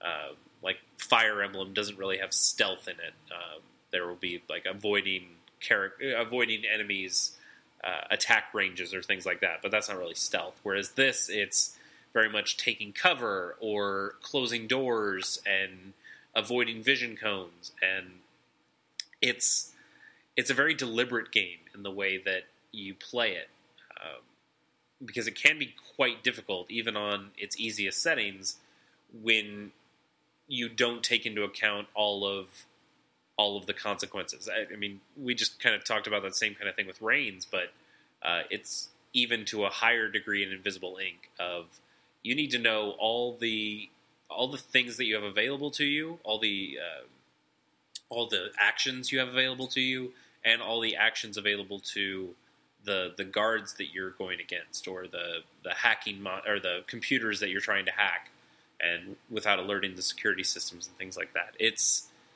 it's really cool. And I think the coolest part of it is actually how accessible it can be. Oh, that's good. Because it has you can you can go in and play a default game, but then when I was playing this on iPad, I played one of the custom games. And when you start up a custom game, it's it's very much I mean the game is very much like XCOM where it has so many days before you have to before like the big mission happens. Uh, whereas XCOM has something similar where you're trying to kind of get your base ready for the big alien invasion or the big alien attack. Um, so it's it's managing your resources in a very limited amount of time. But when you play the custom game, you can adjust what that time is. So I think in like the normal game, you get uh, eight days or eight hours. I can't remember which one. Um, but it's you, only have so much time for missions, uh, and each mission you take on takes a certain amount of time. So you need to kind of pick and choose which missions you do to make sure your team is set up as well as they can be for the big final mission. And in the custom game, you can you can adjust that to be longer, so you can get to play more of the game that's there and and have more of the uh, abilities and characters available to you for for taking on that big final mission you can give yourself a bunch of money at the beginning, so you're able to to take on more of those power ups that cost that cost money as you're going through. Um, and because of all the little tweaks that you can make, not just to the difficulty, but to the uh, just to the the limits that your limits of your abilities and the the limits of your um, of, of like your quantities of, of money and, and research and that kind of stuff, it it just makes for a really accessible experience that I really liked, and and I kind of like going through games. Um, I guess I like going through games somewhat easy. I like my yeah, games to be kind of relaxed, which we kind of talked about with SteamWorld Heist. As I played that game on easier difficulties because I really just enjoyed the playing of the game rather than the challenge of the game. And Invisible, Inc kind of has that where it still is challenging, but it's it's a friendlier challenge um, when you want it to be. And if you don't want it to be a friendly challenge, that game can get real hard real quick if you make it that way.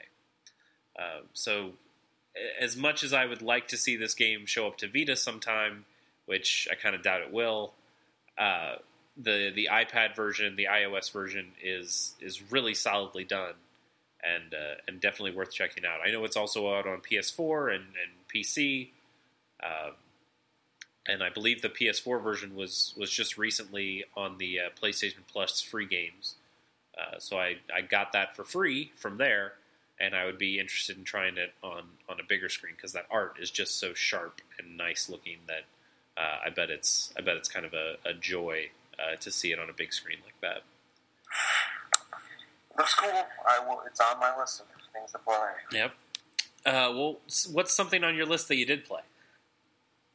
Um, I before we talk about uh, the big one that we want to talk about, I, I should give a shout out to um, uh, Alto's Adventure, which came out on Android early 2016 that you turned me on to. Yeah. That's a fun, endless runner and very serene one with its uh, great like ambient soundtrack and the snow and the, the setting sun, um, rising sun aspect uh, is really just peaceful. I, I put a ton of time into it. I didn't expect to. Like that's why I, I I'm kind of like uh, I'm surprised it's on my list because it was a long time ago. One, but also like I had such low expectations for that game, uh, it's worth playing. If you somehow missed it when it came out on iOS, whenever it came out, like 2014 or 2015. Uh, I think it came out last year. Okay, so 2015, and then when it came out, or I think it came out in like February of 2016 or January. Um, check it out. It, it's it has that same um, structure of having like uh, uh, challenges that you can do, and then you can unlock new characters that have different abilities. And, and then even beyond that, once you unlock all the characters, I don't know how much more of the game there is.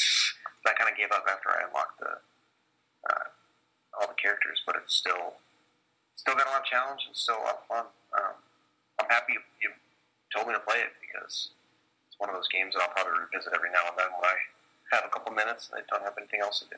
Definitely, it's it's such a gorgeous game, um, and it's something I still continually go back to. I, I don't even really like endless runners that much. Neither do Um, I. Yeah. I put I put a very small amount of time into Canabalt and thought, wow, this art style is really cool, and I just am not having much fun playing this thing. And you know, Super Mario Run, even though it's not an endless runner, is still a runner, and I'm having similar issues with that. Of like, man, I just don't know how much I really enjoy playing this. But Alto's Adventure, for for whatever reason, uh, and I think some of it's just that it's it's a lot easier of a runner in that you're not you're not making a bunch of Twitch based uh, decisions. It's more of just this very serene snowboarding. You're taking jumps. You're most of the ways that you will die is by deciding that you want to go a little too big on your jump and maybe doing too many backflips when you should have just done like a very easy one. Um, so it's it's not so much that it's a hard game; it's just the amount of effort you want to put into it, and and I just found it really really fun to play for five minutes or thirty minutes. Like I could Yeah. I could put a ton of time into that game and and still enjoy it. Um, there there is a lot more. There are a lot more challenges uh, of of different things that the game asks you to do, even when you unlock all the characters. But yeah, getting getting to that final character is is more or less kind of when the game is is over at that point. I mean, there's it's more of just a victory lap after that of of picking off the the final challenges. Um, but yeah, I, I would very much like for more content to show up in that game. I, I know they've uh, added in a little bit here or there, but uh, that that game could use a nice big update to it that adds in some more characters and maybe another mechanic or something like that. But uh, yeah, I love Alto's Adventure. I know it made my top ten list, whether it came out in 2014 or 15. Uh, it definitely made made my list, and uh, having an Android version out there for everyone else to play this year is God, it's a great game. People should just go pick that up with without any reservations. Um, I'll quickly get through some other games that I played. Um, maybe not very much. Uh, I played a couple games of really bad chess, and I think that's a very cool concept that I'm just not very receptive to. Um, it's it's such a cool concept though. The the idea that it's a very uh, unbalanced chessboard where you begin the game and you have a bunch of queens and a bunch of extra power pieces, and you're just playing a regular game of chess, but you have all these great pieces and the opponent has you know a ton of pawns, and so you're going to win that game. So you, you win that game of chess, and then it has you play another game of chess, but now based on how well you did on the on the previous game, it adjusts the the piece the pieces for the next board. So maybe it drops your pieces down a little bit and upgrades the computer's pieces, and now you play again, and you just keep playing until until you reach that that even point of playing a regular game of chess against the computer, and then if you're really good, then it starts handicapping you. And I think that's such a cool idea. And I just don't have the patience to play a game of chess against a computer for like the five minutes that I need my mobile experience to be. Sure. Uh, now, I, I enjoy playing chess, and if I can play chess against another human who's looking at me, uh, then I I have a much better time. And, and you get that that extra aspect. I mean, it's the same thing with a game like poker or blackjack. It's, I mean, you can play a video version of it, but kind of what's the point? Uh, I don't know. There's a lot of pressure when you're playing against someone else. Well, yeah, but that's the that's the fun of it. Like the pressure is part of the the cool nature of it.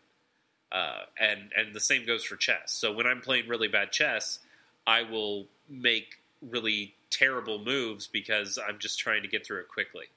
Uh, and and that's just not the way you should play chess. So even even when I am handicapped and have uh, have a much better set of pieces than the opponent, I still am making dumb moves because I know I want to get through whatever this experience is in the next five or ten minutes before the meeting I have to get to, or before uh, before I'm ready at the dentist or something like that. So it just, as much as I appreciate the concept, it just did not work for me in practice.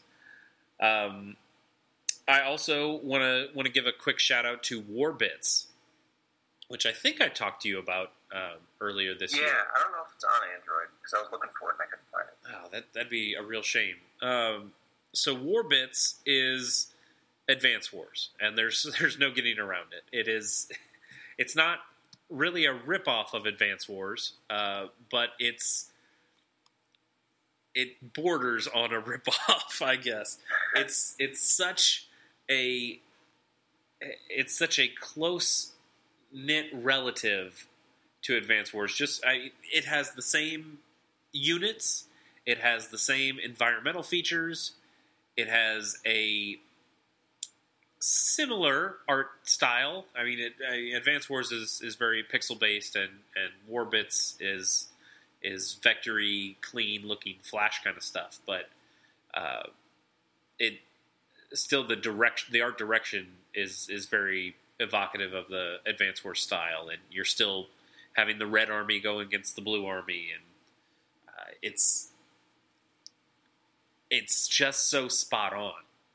And while part of that is like, wow, you guys just made Advance Wars, the other part of it is, wow, you guys made Advance Wars for uh, an iOS device, and now I can have this really great game experience on my phone where I might not always bring my 3DS with me, and it's it's awesome to have that style of game because there have been a lot of games on on iOS or on mobile phones that have tried to be like Advance Wars or, or tried to take things from Advance Wars and, and make a game like that. And of all the ones I've played, they just haven't even gotten close to you know the right experience and whether that's just the units didn't feel right or the balance was off or the art looked uh, just foreign and, and wrong from from what you expect out of an experience like that. And Warbits just nails everything and you know part of the reason why is just because they're so uh, faithful to what Advance Wars is. But uh, I've had a I've had a great time playing it, and I'm going to keep playing it.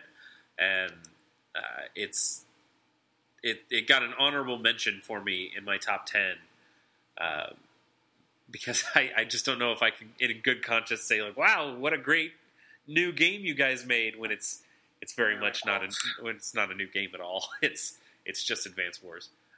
Um, but it doesn't seem like Intelligent Systems is making a new Advance Wars anytime soon. So I'm glad somebody is, uh, and that that warms my heart. Um, and then the the last game I want to talk about before we get into our final uh, discussion is uh, a game that uh, you know is is cool to me because it's local. This is a game that is made by a St. Louis company called Butterscotch, Butterscotch Shenanigans. Uh, it's called Crashlands, and um, if you've if you've played, uh, we mentioned Klei before. I mentioned Klei before, uh, and their game Don't Starve. Uh, Crashlands is very much in that same boat where it's kind of that survival game. You're exploring around this space. You're finding crafting materials, and you're making new stuff. the The difference, though, is that where uh, where Don't Starve is very heavy on the survival aspects. Where I mean, Don't Starve has multiple meters. There's a sanity meter. There's a hunger meter. There's a uh, how much you had to drink meter. All all of those things are are going in to constantly push you forward to the exploration. Crashlands is a very relaxed experience, and it's got a bit of a story that you can go around and find, but it's it's very much about uh, building up your character and exploring and, and having that that don't starve style experience, but in a in a very uh, calm way, that uh, a very relaxing way that is just like, oh man, I can jump into this and uh, and have a good time, and it's it's very progression based where where Don't Starve is very run based. If once you die in Don't Starve, you have to start a new character from scratch. In Crashlands, if you die, your character you know loses a few materials that you can go back out and, and get again. You can pick up off your dead body because you just respawn again, and and there isn't that much of a penalty to uh, to death. So there's there's something nice about that, and I, I think it's still the game still has some rough edges to it, but uh, it keeps getting constantly updated, and they they've done some some really good work with it, and and I I want to acknowledge it because it's it seems to be doing well on the App Store and, and getting some good reviews and you know, I get a little bit of St. Louis pride that hey, I, I, know some of the, the people who made that game, and it's great for them to be getting getting their due. Uh, so, Crashlands, I think it. I I don't don't quote me on that. It might be free to play, or if it's not free, it's cheap. Uh, but but it's, something four ninety nine on uh, okay. All right. Yeah. Well, that's you know what? That's still a really good price for for the amount of time you can sink into a game like that. Yeah, might uh, download tonight actually it's uh, it's pretty cool. Uh, I would I would tell you to uh, pay attention to the story at least early on.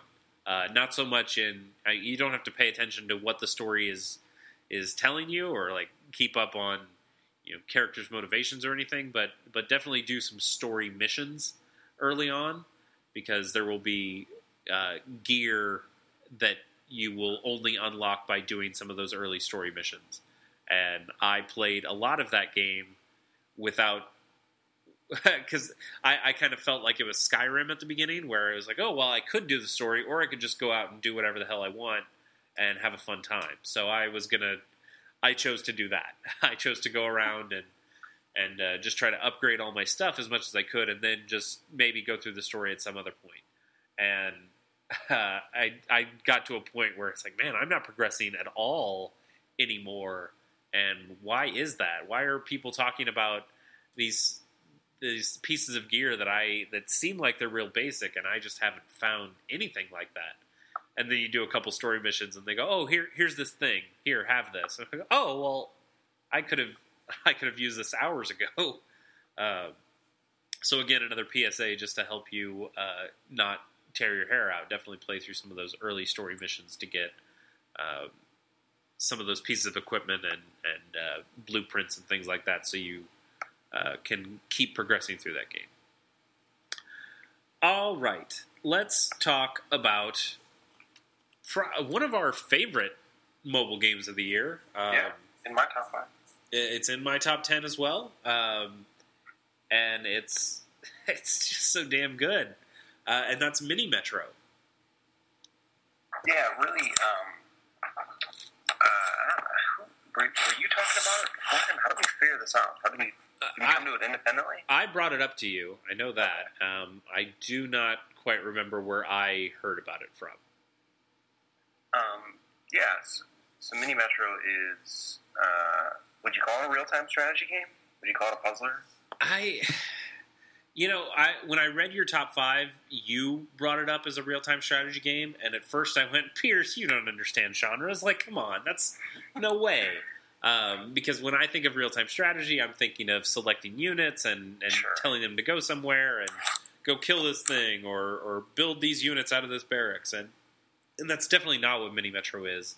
Um, but I can see where you got there, and I, I think it's it's somewhat valid, and those can kind of Sure. live in, in similar spaces. I think I would call it more of a of a simulation game.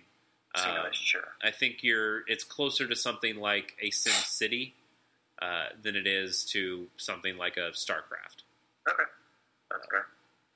Yeah, so Mini Metro um, is a game where you're building uh, public transportation lines, uh, be it uh, subways or trains or I think they're trolleys also. Yep. in the Melbourne. Um, and so you need to connect these different um, population centers in, in real life cities in order to ferry people from from location to location, and you get a point for successfully completing that location delivery, that, uh, that whatever you want to call it. Well, yeah, each passenger who gets to their destination adds a point to your total. Yeah, so uh, so there's like a high score system in that way, um, and then there are limitations. You you you sometimes have to deal with rivers. You to use tunnels, but there are a limited amount of those tunnels. There's a lot of resource management in that way, and there's also like you you get uh, once a week you get um, upgrades or not upgrades, but And that's You once a week in in-game time. Not, in game time, yeah.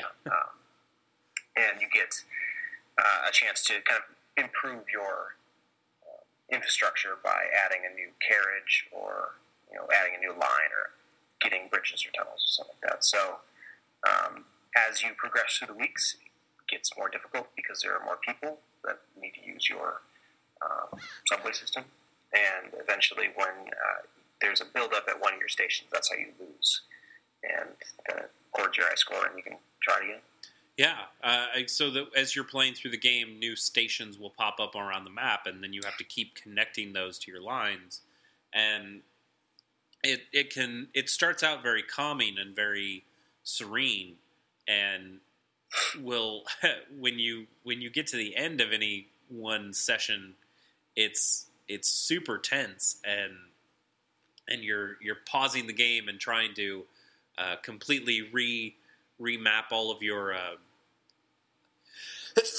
ah, bless me. Bless you.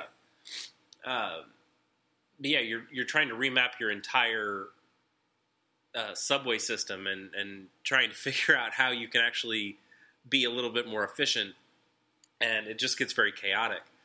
But the the thing I like most about the game is the art style because it it's very reminiscent of a of like a New York subway map, where it's it's very Helvetica based and very um, muted colors of the backgrounds, but then very bright, uh, very bright colors for the individual lines. Like the the first the first map that you can play on is London, and each of the different lines that you make will will be in the primary colors. Like you you have the red line and the blue line and the yellow line, and then you can add on more lines through through the upgrades, like you talked about, Pierce. But it's it's just such a a pretty looking game that that uses minimalism in a really a really nice way, and it's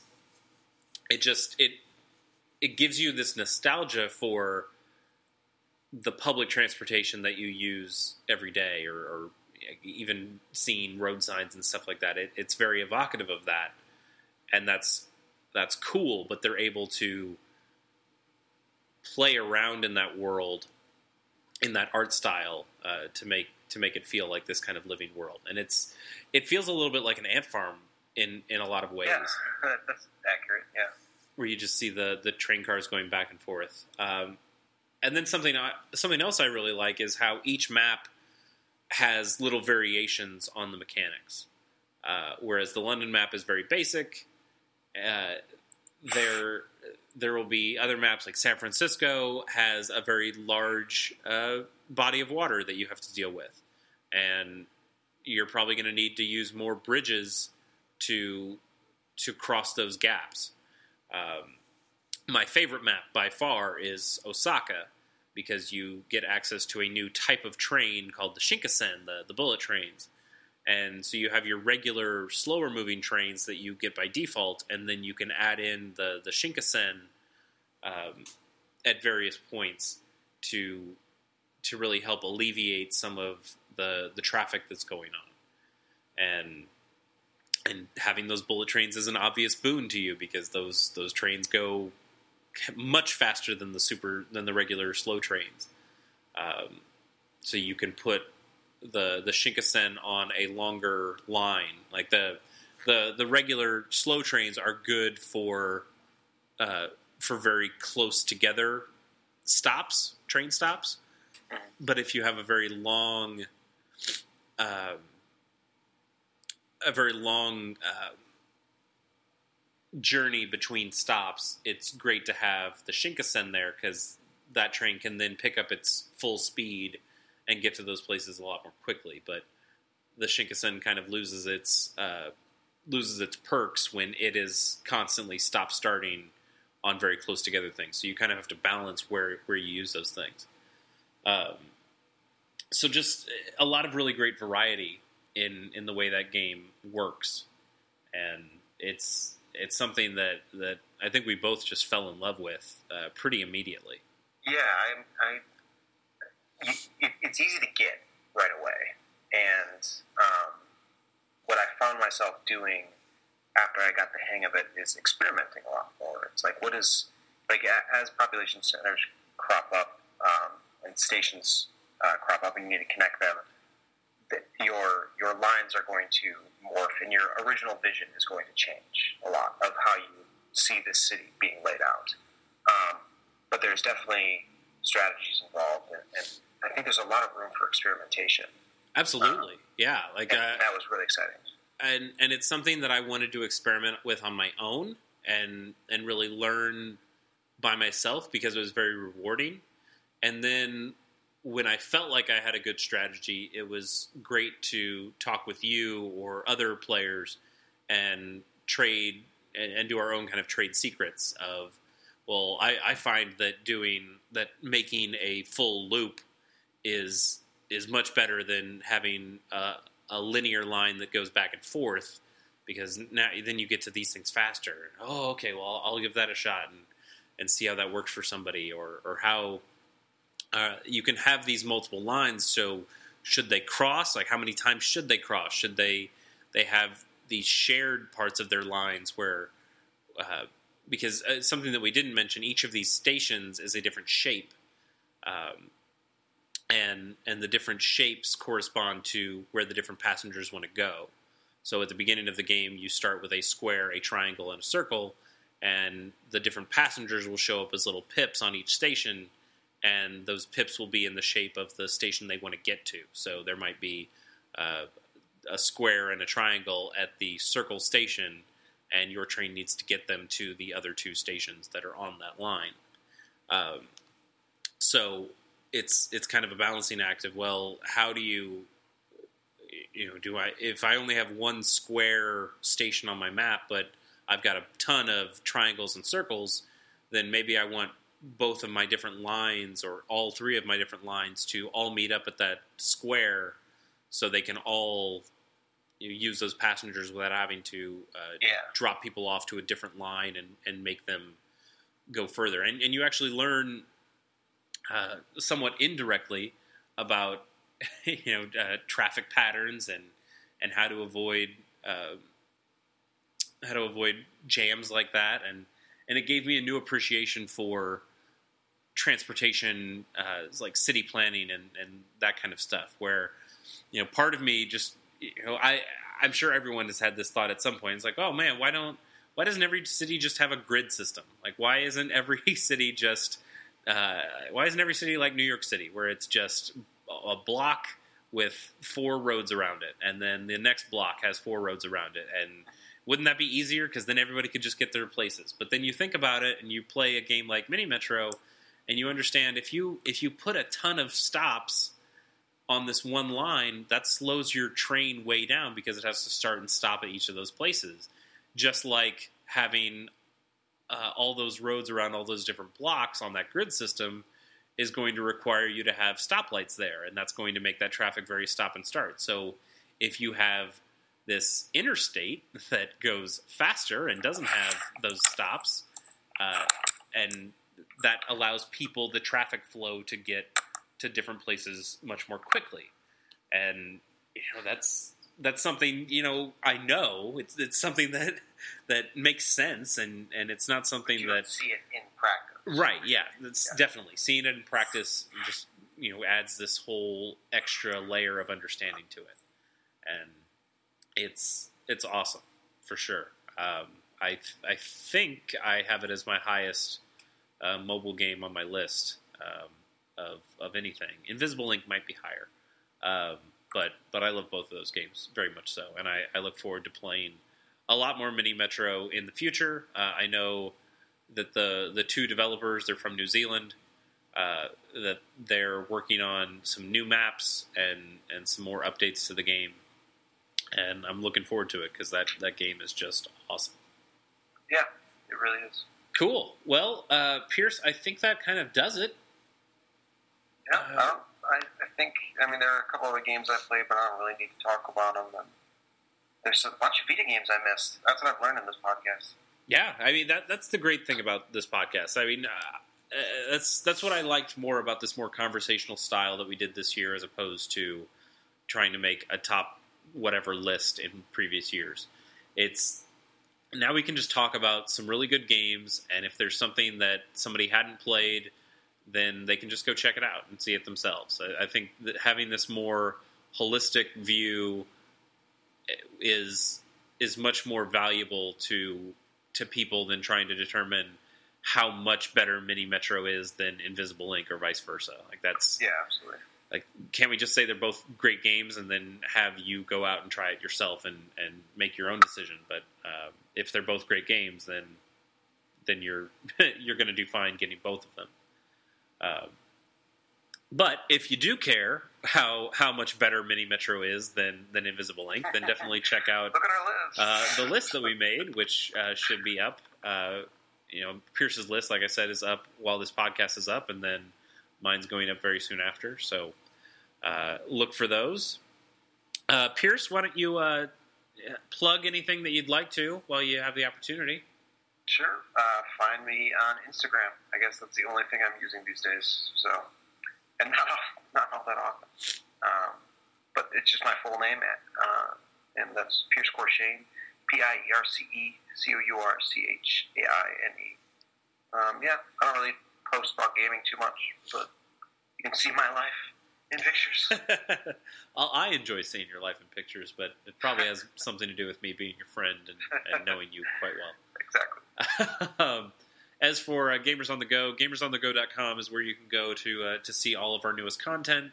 Um, for all of our 2016 Game of the Year extravaganza stuff, um, we are using the tag GOTG GOTY 2016, uh, and that tag should be on every one of our posts that uh, is going up uh, for for all of this Game of the Year coverage. So you can see everybody's list. We've had a ton of contributors. Um, I'm really proud of the the collection of of contributors that we have, and and the the big collection of games that they brought too. I, I mentioned this on the 3DS podcast, but um, every one of our contributors had at least one game on their list that I hadn't played, and I am excited to to dig into uh, some of these games that I missed that that people I have a lot of respect for have said they are good. Uh, so I'm looking forward to trying those out uh, over the Christmas break and and over uh, early period of 2017. Um, so yeah, a lot of good stuff. Um, also, our Twitter is at GOTG Podcast. If you want to get in touch with the podcast and let us know of uh, a game or or a game that you'd like us to cover at some point, or um, just want to talk about you know how wrong we were to mention that Crashlands was on this Game of the Year podcast or something. Even though that's good, I'll fight you about that. Crashlands is awesome. um, but yeah, uh, this I believe concludes concludes that coverage. Um, Yeah. Concludes our podcasting anyway. Uh, I know Pierce. I've got you scheduled for a couple of other podcasts that I'm looking forward to doing in 2017. Yeah. Um, I'll be around. you just need to play the games first. Yeah, yeah, yeah. I bought. then, Uh, well, no, I played through Super Mario Bros. The original. I scum saved a lot, but I, I beat it. Um, it counts.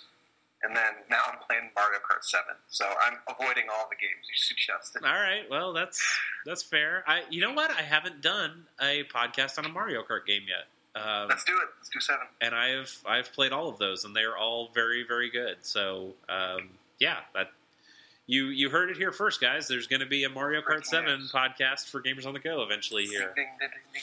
Yeah. So uh, yeah, we'll uh, we've got a lot of new content uh, that's coming up in the next year, and I'm I'm glad to have Pierce and Matt and and some of these other contributors. I'll try bringing back. And what I'd really like to do in this next year is get more of uh, the developers on and to talk about the games that they made and why they made the decisions they made because I, I find those conversations not that I find the conversations I have with Pierce or Matt to be boring because these guys have have really good insights and, and really good things to say, but uh, to to hear it straight from the horse's mouth in, in some instances is uh, is really cool and, and valuable and, and interesting, and it's something I I would want to hear if I was listening to podcasts. That's what I'd want to know. It's like, oh, what is what does the developer actually have to say about their own game? So Sure. we'll try to do some more of that in 2017 and a lot of that is on me to to contact those guys and and figure out